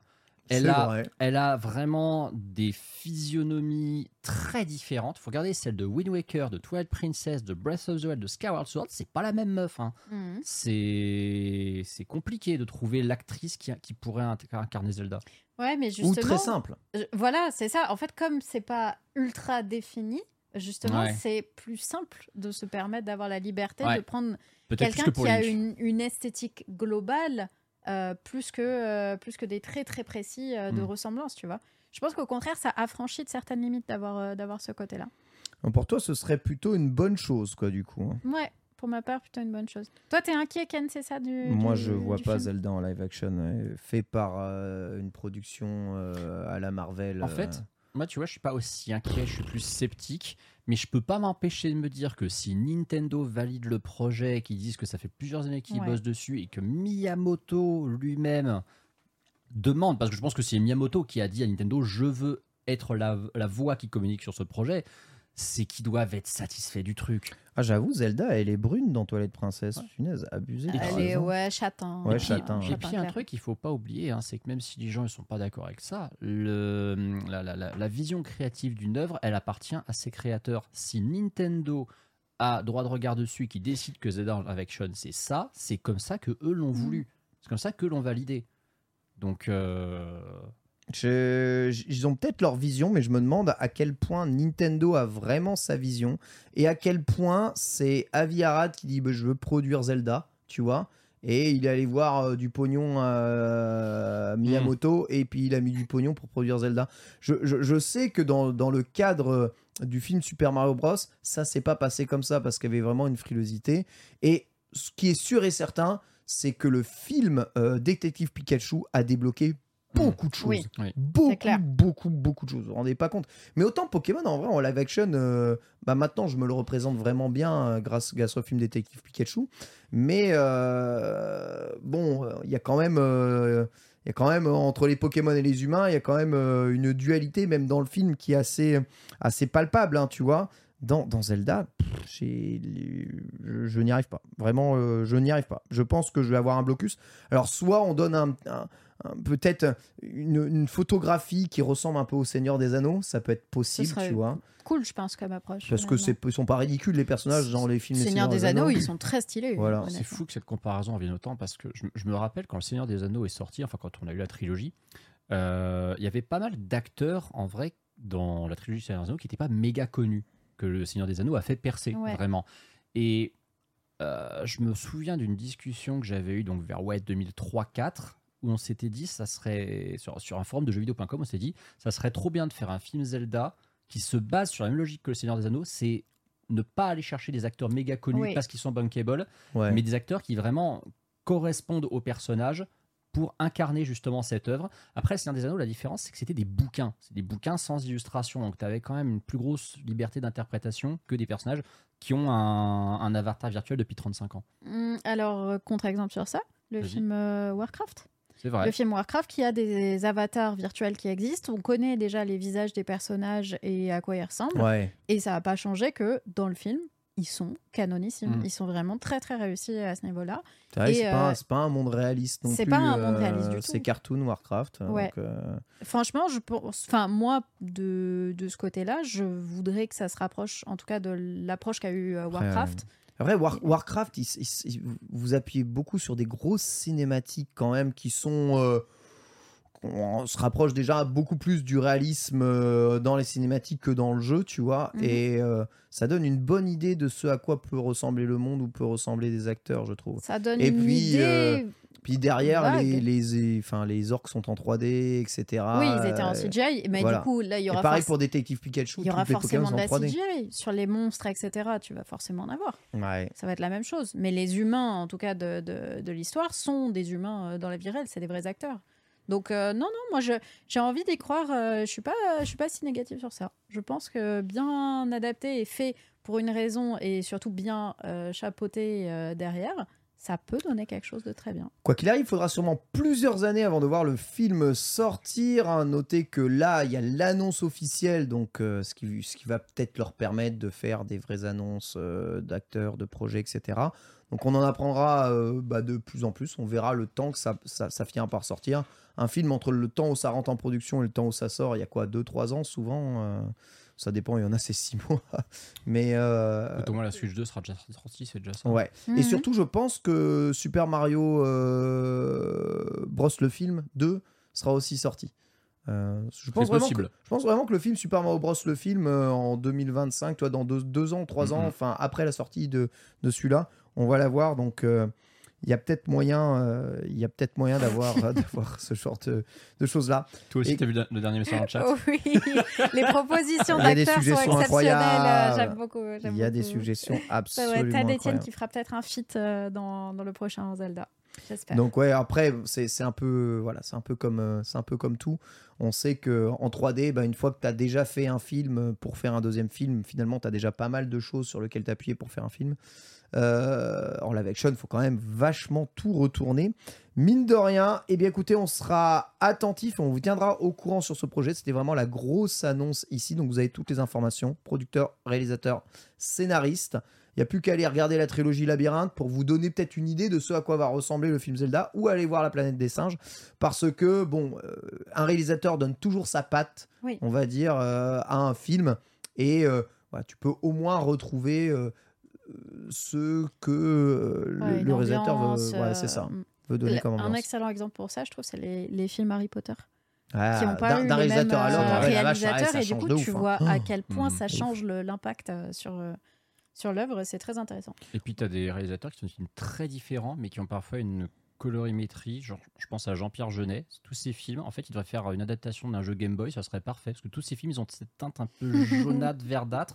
Tu regardes euh, Amélie Poulain, tu regardes Alien Résurrection, euh, il y a toujours cette espèce de petite teinte verdâtre un peu dans ces films. En tout cas, il y aura bien un acteur qui incarnera Link, voilà, et une ac- alors une actrice qui incarnera Zelda. si ça, se trouve, il n'y aura pas Link, ça sera moins- un film Zelda. Ah, c'est possible. ça se trouve, hein, imagine. En- autant une actrice euh, pour jouer Zelda, j'ai aucun mal à trouver. Ouais, autant ouais. un acteur euh, pour jouer Link, je sais pas tu pourquoi. vois je, qui je dans bug. Zelda Parce qu'en fait, je veux pas le voir. euh, Je veux pas le voir incarné. C'est un incarnant, euh, Link. C'est pas un incarné. Enfin, c'est bizarre. Tu vois qui en Zelda? Euh, Emma Watson, euh, tu mets Emma Watson partout, Oh, ça elle serait fantastique. Ah, Ah ouais.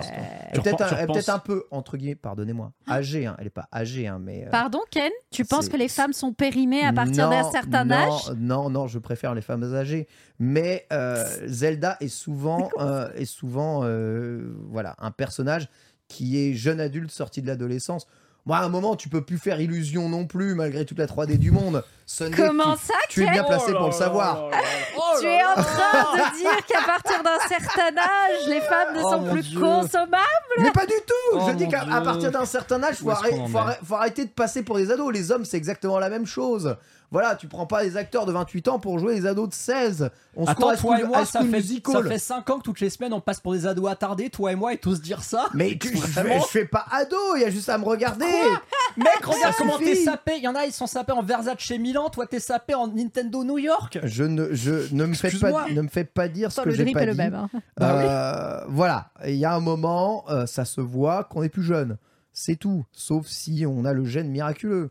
Mais bon, voilà, j'adore, j'adore hein. Emma Watson. Emma Watson, elle l'a, hein, Mm. clairement. C'est vrai qu'Emma Watson, elle l'a un Elle peu, a quoi. le miraculeux. Mais il y avait, y ce visuel de fake Zelda Netflix où t'avais le visuel Emma Watson en Zelda et Tom Ah. Holland en Link. Oui, j'ai vu passer. Et- Catastrophique. Et Non, Danny non, DeVito en ça. single qui était mon préféré. Celui-là était extraordinaire. Ted Etienne en tingle. Ma vie, s'il vous plaît. Je rêve euh, de ça. Donc ouais, juste avant de- d'enchaîner avec la FAQ et de, terminer du coup l'émission, si vous voulez euh, une adaptation de The Legend of Zelda, c'est plus les arcs euh, Ocarina of Time et ce qui découle, donc Twilight Princess qui est à peu près le même jeu, ou plutôt les arcs euh, Breath of the Wild, Open World, avec cette, aventure, on va dire, bien plus, bien plus large. Qu'est-ce qui vous dirait le plus? Hum, Perso, je pense que comme euh, Nintendo n'a pris aucun risque avec le film Super Mario Bros, qui est justement très lisse, très, euh, très cahier des charges, il faut un truc qui aille avec le côté épique qui caractérise historiquement Zelda et l'a fait cartonner, c'est l'arc Ocarina of Time Twilight Princess. Il faut quelque chose comme ça. Ça sera très propre, très formaté, ça sera très beau, ça sera épique. Mais il faut pas prendre le risque d'aller dans un. Dans, dans- dans- Excuse-moi l'expression parce que j'adore ces jeux pourtant, mais dans un délire à la Wind Waker ou Minish Cap ou quoi que ce soit. Et Breath of the Wild, c'est encore pire parce que Breath of the Wild, c'est en fait, c'est trop sujet à l'interprétation. Tu... Qu'est-ce que tu fais d'un, d'un- d'un univers comme Breath of the Wild? Tu fais un, un mec qui se balade en fait pendant une heure et demie? Ouais, bah, euh, ouais bah, ça s'appelle euh, Harry Potter euh, 6 et 7, hein, et ça marche bien. Euh, Sunday, plutôt euh, Breath of the Wild Arc, plutôt euh, l'ancienne. L'ancienne version, moi. version, mais après, moi, je suis Twilight Princess fan, donc forcément, Mm. euh, je, je suis très attachée à ça et j'aimerais beaucoup le voir en version film. Je trouve que le- Bah. l'histoire s'y prête bien, les personnages s'y prêtent bien. En fait, je trouve que c'est déjà un jeu qui a une structure plus proche d'un film que, euh, que un Breath of the Wild qui lui-même est une expérience de jeu. Et en fait, je fais vraiment ce côté, cette distinction entre le, le passif où tu suis l'histoire se dérouler et l'actif où tu vas toi-même être euh, bah, ton propre explorateur, tu vas toi-même aller chercher ta propre histoire, etc., la construire toi-même. Donc pour ça, je verrais vraiment beaucoup plus un truc à la Twilight Princess. C'est, hum, je trouve juste en termes de film et d'histoire, je me laisserais plus facilement porter par ça. Pensez, Et- pensez juste à- avant de te les. Ouais, non, les- vas-y, Antistar, je t'en prie, excuse-moi. En plus, j'avais donné raison à Sunday, figure-toi. Très bien. Hum. Non, parce que sur Twilight Princess, faut pas oublier un truc c'est Twilight Princess, c'est probablement le plus cinématique de tous les Zelda. Oui, c'est vrai. exactement. Parce que c'est un jeu qui est littéralement fait pour euh, remettre Zelda au cœur des prétentions des joueurs, enfin des, des- des espoirs des joueurs, pardon, euh, qui voulaient enfin que Nintendo fasse un Zelda réaliste, adulte, très Ouais. cinématique, qui colle en fait à ce que la GameCube savait faire par rapport à la PS2. C'est pour ça que c'est le plus nul d'ailleurs. Il voyait. Non, mais je vais pas rebondir là-dessus, mais il voyait la gueule des Final Fantasy sur PS2, il voyait la gueule de Resident Evil 4, euh, et quand il voyait Wind Waker à côté, il disait Putain, mais vous avez moyen de nous faire un Zelda qui tabasse, qui soit réaliste, qui enfin ressemble pratiquement à un film. Bon, quand on regarde la GameCube aujourd'hui, on rigole finalement, mais c'est le, le Zelda aux prétentions les plus cinématiques de la saga, donc c'est celui Ouais. oui, qui s'y prête le plus.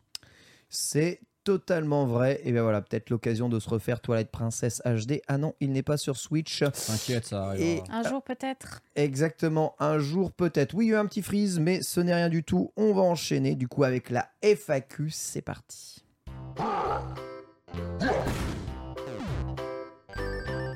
Alors évidemment, Daruxan, hein, dans la FAQ, qui nous a posé une question en rapport avec justement hein, le film Zelda. Euh, D'après vous, hein, euh, juste pose quand même ici la question, est-ce que euh, le film Zelda pourrait avoir un scénario 100% original? Euh, avec à la fin un méchant qui n'existait pas, avec, euh, Ah. avec Quelqu'un d'autre euh, que Ganondorf? quelqu'un d'autre que Ganondorf, tout à fait. Est-ce qu'on est qu'on reprendra les, les emblèmes ou est-ce que on, on va prendre autre chose? Pour moi, on reprend au moins. En fait, on peut faire une histoire un peu originale, mais on reprend au moins les persos principaux. Parce que je pense qu'il y a un intérêt marketing à faire ça, il y a un intérêt à le lancer autour des jeux et à essayer de faire un effet Mario comme il y a pu avoir. Et donc, dans ce cas-là, si tu veux avoir cette aura et un peu ce, cette construction autour de, ton, de ta licence et euh, d'ancrer encore plus ça dans la culture des, des, des personnes euh, qui voient le film, pour moi, il faut garder certains éléments iconiques. Donc, Link, Zelda, Ganondorf, la Triforce, enfin les classiques Hyrule, euh, etc. Après, tu peux faire un scénario de quelque chose qui n'est pas arrivé dans un jeu, et même, je pense que ce serait une bonne idée. Mais il faut garder ces éléments indispensables. Ouais, Vu la gueule du scénariste, il a jamais rien inventé d'original. Je pense qu'on va rester exactement comme ça. Elle a dit euh, le courage, la force, la sagesse et euh, niquez-vous bien, Antistar.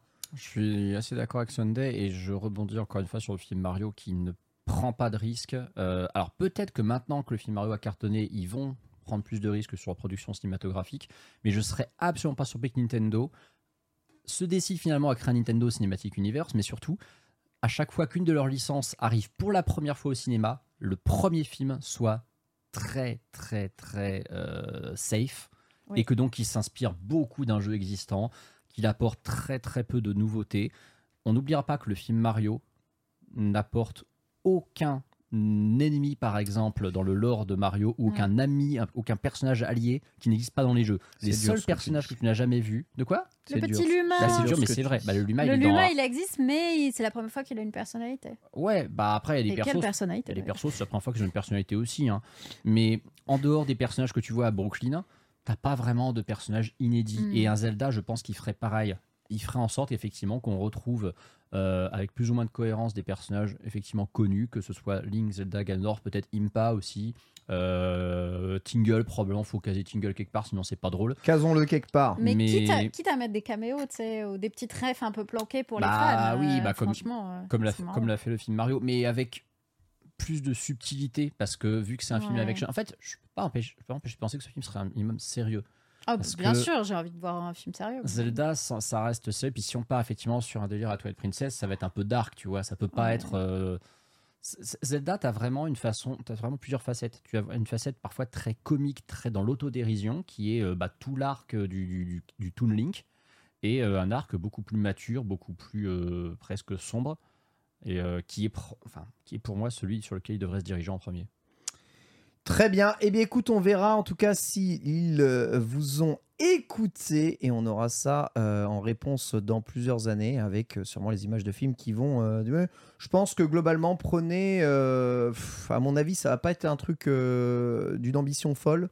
Prenez globalement le temps de production du film Uncharted et euh, transposez-le sur euh, le film Zelda. À mon avis, on va être là-dessus.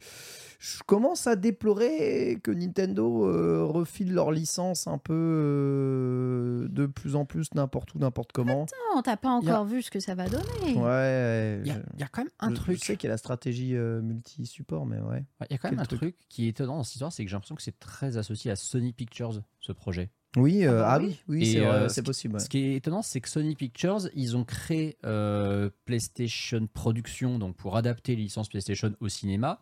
Et on a bien vu que Sony euh, voulait vraiment capitaliser sur ses propres licences vidéoludiques au ciné. C'est étonnant qu'ils aillent chercher euh, une licence qui ne leur appartient pas et Ah, qu'ils n'auront jamais. d'accord. Faut, faut être honnête, je ne vois pas dans quel monde Sony un jour aura les droits d'exploitation de- d'une licence Nintendo sur leur console. C'est étonnant qu'ils tentent ça. Écoute, hein, euh, Pictures, euh. Pictures et Sony, c'est pas forcément tout le temps la même chose. Et peut-être sont-ils naïfs, en effet.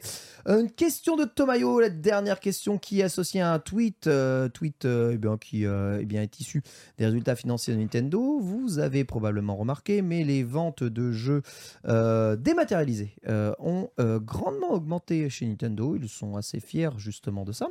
Tomayo nous pose du coup la question quelles circonstances font selon vous que les acheteurs de Switch préfèrent le physique, sachant que le physique est toujours majoritaire hein, dans les ventes par rapport au dématérialisé, ou alors à l'inverse, pourquoi les acheteurs de physique préfèrent Nintendo à Sony? Question Sunday. Le physique, c'est fini pour toi Sunday. Ouais, moi j'achète plus du tout en physique, j'achète qu'en des maths. Euh, mais les arguments que je vois revenir tout le temps, c'est le euh, bah déjà c'est beaucoup moins cher. Euh, plus on peut les revendre après d'occasion, plus il y a beaucoup de collectionneurs. Est-ce qu'il n'y aurait pas plus de vrai, collectionneurs côté Nintendo que côté Ah oui. Sony? Ah, Peut- peut-être. Peut-être, mais ça justifie pas forcément des chiffres, de la différence de chiffres. Euh, je pense que aussi c'est les profils de joueurs qui sont différents. C'est-à-dire qu'on va plus être sur des profils. euh, Supermarché? Ouais, exactement. Ouais, on va Profil plus être dans profil supermarché ouais. Sur euh, Nintendo, Hmm. là où euh, PlayStation, on doit avoir beaucoup de profils un peu Habitué au online. jeunes déjà. adultes Ouais. habitués au Hmm. online euh, ou adultes habitués au online et du coup qui sont moins réticents à acheter. Je l'analyserai comme ça de, de prime abord, mais bon, je, je pas les. Dans ton cas, de toute façon, toi, t'es plutôt des- déjà des maths, en fait. Moi, hein. je suis déjà full des maths euh, parce que juste, la... je déteste avoir trop de choses chez moi. Euh, Et du coup, avoir des, des boîtes et des boîtes et des boîtes de jeux, ça m'angoisse plus qu'autre chose. Je comprends surtout si c'est des boîtes de jeux pâles, se sentir très bien, anti-star. là, hein, Hein avec tout ce qu'il y a autour. Ah, mais là, là je, je, je vous dis rien, hein, mais j'ai un peu la goutte de sueur tout le temps. hein. Ah Il y a ouais. une sacrée collection ici. Bon, je t'inviterai jamais chez moi. hein, tu Ah, tu voir te tes jeux pâles? En Tu, plus. tu trouves ça laid? Si jamais. Non, euh, je trouve pas ça laid, hein c'est joli. Mais en fait, c'est joli chez toi. mais chez moi, ça m'angoisserait. Ouais. Donc Mais- en gros, C'est Non. terrible, Tu dis cette ça C'est comme phrase, les hein. gosses et c'est mieux chez ce que les tu autres. dis, c'est si je monte ça à une meuf, elle fuit direct, quoi. C'est ça Non, que tu es en trop train pas, de dire. Pas du tout. Bah, je dis pas ça, au contraire. C'est c'est juste euh, une meuf minimaliste comme moi ça ne visualise pas ça chez elle. Mais ça veut pas dire que je trouve pas ça stylé. C'est pas pareil. Mais mon appartement, de toute façon, moi, c'est un havre de fleurs euh, pas encore fanées, mais bientôt fanées. J'ai compris, Sonné, que j'avais aucune chance. Ne t'en fais Mais- pas. Anti-star. Alors, je veux juste rebondir parce que mine de rien, il m'arrive d'être en désaccord avec Sunday aussi. Ça m'arrive pas souvent et ça me fait chier parce que ça veut dire que je te donne raison à toi. Mais euh, quand tu dis Sunday qu'il y a des collectionneurs, alors oui, il y a des plus de collectionneurs Nintendo que Sony, c'est vrai. Par contre, le problème, c'est que les gens qui collectionnent, c'est vraiment une infime Oui, je proportion des gens pense qui achètent. c'est très peu. Ça reste une niche, hein, Tu m'étonnes. Les gens, Ouais. les gens comme moi ou même Ken, parce que Ken, malgré tout, il a quand même un côté collectionneur. hein. Ah, bah carrément, même. Euh, Ah bah, t'es- carrément pas- collectionneur. T'es pas oui. aussi débile que moi, mais t'es- t'as un couche quand même. hein. Et, euh, Oui, parce que J'aime avoir le, le jeu original pour y jouer. ouais, et puis t'as quand, même- et puis t'as quand même du pal. hein. Tu te fous de ma gueule, mais t'as quand même du pal. Euh, J'ai du Euh, PAL si c'est en 60 Hz. Sinon, non, j'ai Ouais. pas de PAL. Ah, c'est vrai. ouais. Ah, sur le Euh, GameCube, il y a quand même des jeux qui étaient pas. Et le seul truc Excusez-moi, que- l'odeur de la discussion, Ah, là, les gars, mais vous voulez pas aller prendre une douche, là Non, mais écoute, euh, Qu'est-ce qui se passe ce jeu a des Euh, sous-versions libre à toi. J'ai gardé mes jeux que j'ai pas pété euh, de, de l'époque, c'est tout. hein. C'est la seule Mm, chose mm, que j'ai mm. pas. Mais je vais pas racheter du PAL aujourd'hui pour y jouer pour y jouer à une version de merde. Toute plaisanterie mise à part, parce que sinon ça va encore faire un débat interminable et Sunday va vraiment rage quit.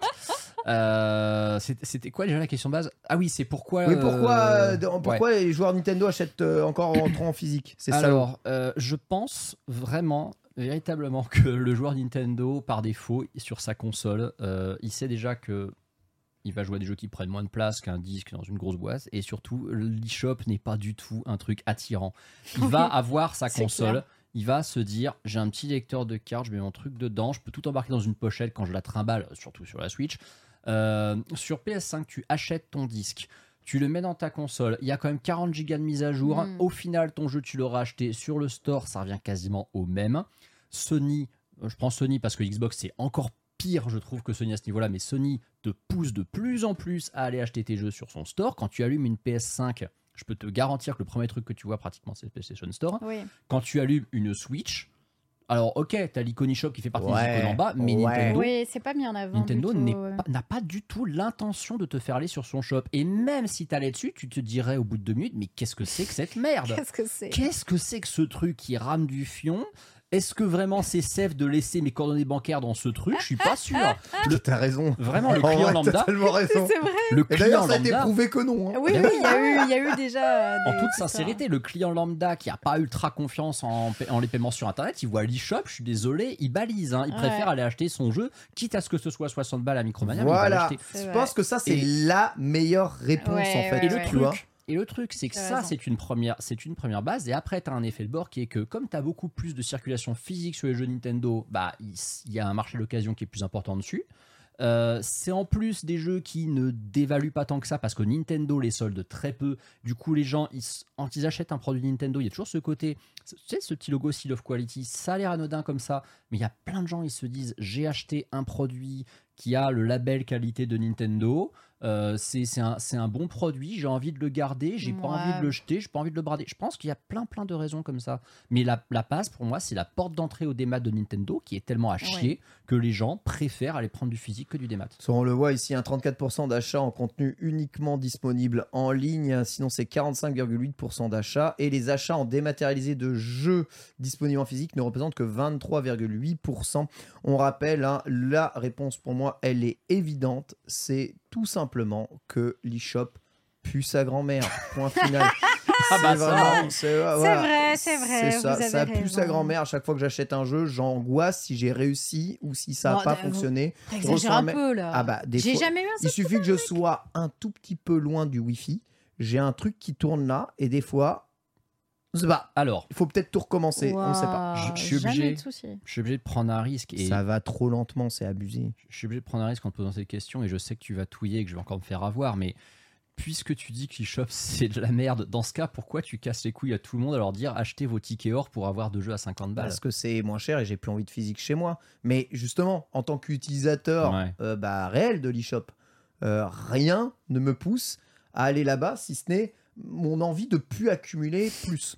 En plus, c'est un énorme débat. Alors Il faudrait vraiment qu'on l'ait un jour. C'est une question qui a été posée dans le chat. Quel est le pire aujourd'hui en termes d'impact écologique entre les versions dématérialisées et les versions physiques? C'est une vraie question qu'on peut vraiment se poser. Que- Je n'ai pas la réponse Est-ce que c'est une même. vraie question que les gens se posent quand C'est une question qui a été sur le chat et c'est une question qui va que peut-être les gens ne se poseront pas. Hmm. Mais c'est une question que Nintendo va être obligé de se poser. hein. De toute façon, il n'y a, Oui. pas de- il y a pas de photo. Toutes les entreprises vont être je, obligées je de se pense pas que ce soit, même si on avait la réponse à ça, je ne pense pas que ce serait un critère prioritaire pour les gens pour leur format d'achat. Je ne pense pas non plus. Mais euh, on peut quand même euh, regarder parce que en fonction de ça, Nintendo va probablement devoir euh, pousser plus l'un ou plus l'autre Hmm. arriver un jour. Mais j'avoue que produire de toute façon et faire voyager des objets, Ouais. C'est l'impact écologique Ouais, est colossal. ouais, Des fois, je vois pas trop en quoi. Après, les serveurs aussi, hein, ça, ça consomme beaucoup d'énergie. Donc, Mm. euh, je sais pas. Il faudrait vraiment, euh, faudrait vraiment voir, évidemment, ce qu'il fait. En tout cas, aujourd'hui, Nintendo vend beaucoup euh, dans les points physiques. Oui. Voilà, il est très mis en avant dans les points physiques. Voilà pourquoi il ne lâche évidemment pas l'affaire. Et quoi qu'il arrive, il faudra toujours une machine hein, pour faire tourner tes jeux. Machine qui est souvent physique encore aujourd'hui. La machine des maths. Oui, alors euh, ça, je n'est pense qu'on peut encore attendre plusieurs générations avant d'être sur de la machine des maths et que ça soit vraiment démocratisé. hein. Et Exactement. encore plus pour que Nintendo s'y mette. Le jour où ce sera démocratisé, déjà, on n'y est pas. On sera Alors, plus là. Quand Nintendo s'y mettra, euh, ouais, ouais, non, Sunday sera vraiment vieille aussi. Donc, euh, voilà. Alors toi et moi, j'en parle même pas. hein. On verra, on verra la prochaine machine. En tout cas, sachez que, eh bien voilà, peut-être que le dématérialisé, ça va faire beaucoup de bien, euh, surtout si la prochaine est rétrocompatible, puisque vous pourrez récupérer sûrement votre catalogue sur la prochaine Switch. hein. C'est ce que, eh bien, Nintendo semble aussi euh, mettre en avant sur leur bilan financier, avec justement le bilan de l'eShop et le bilan du euh, compte Nintendo.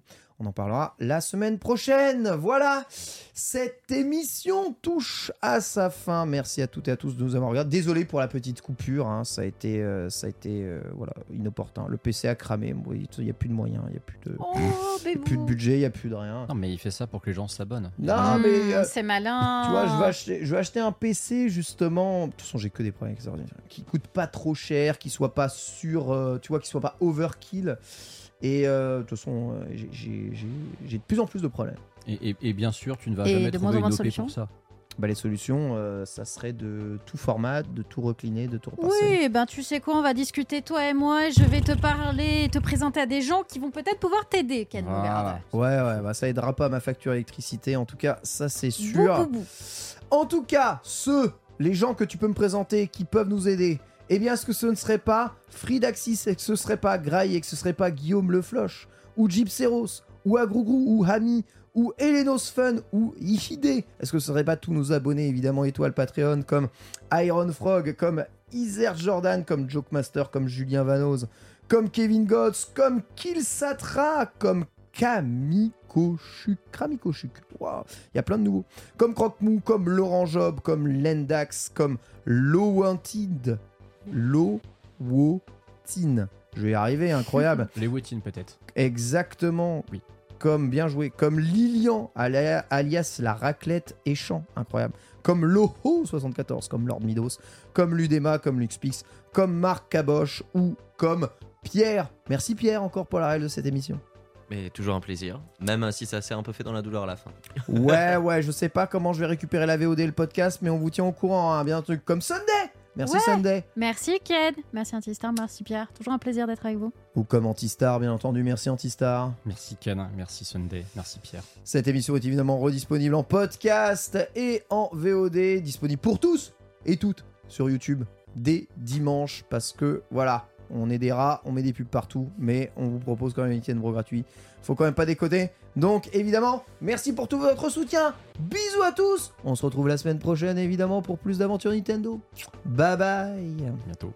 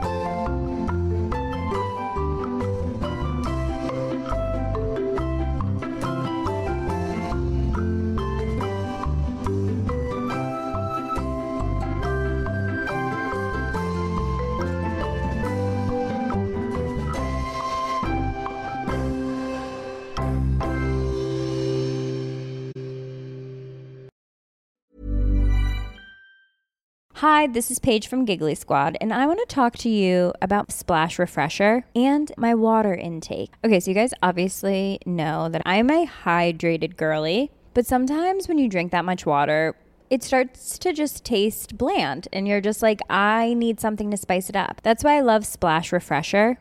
It has zero sugar, zero calories, and it's a splash of sweetness. And they come in five different flavors. They're so good. Wild berry, acai grape, pineapple mango, lemon, and mandarin orange. My favorite is the wild berry because I just I just love a berry. So if you're like me and you're drinking water all day, then try Splash Refresher. It's going to absolutely change your water game and it's good for you. ACAST powers the world's best podcasts. Here's a show that we recommend.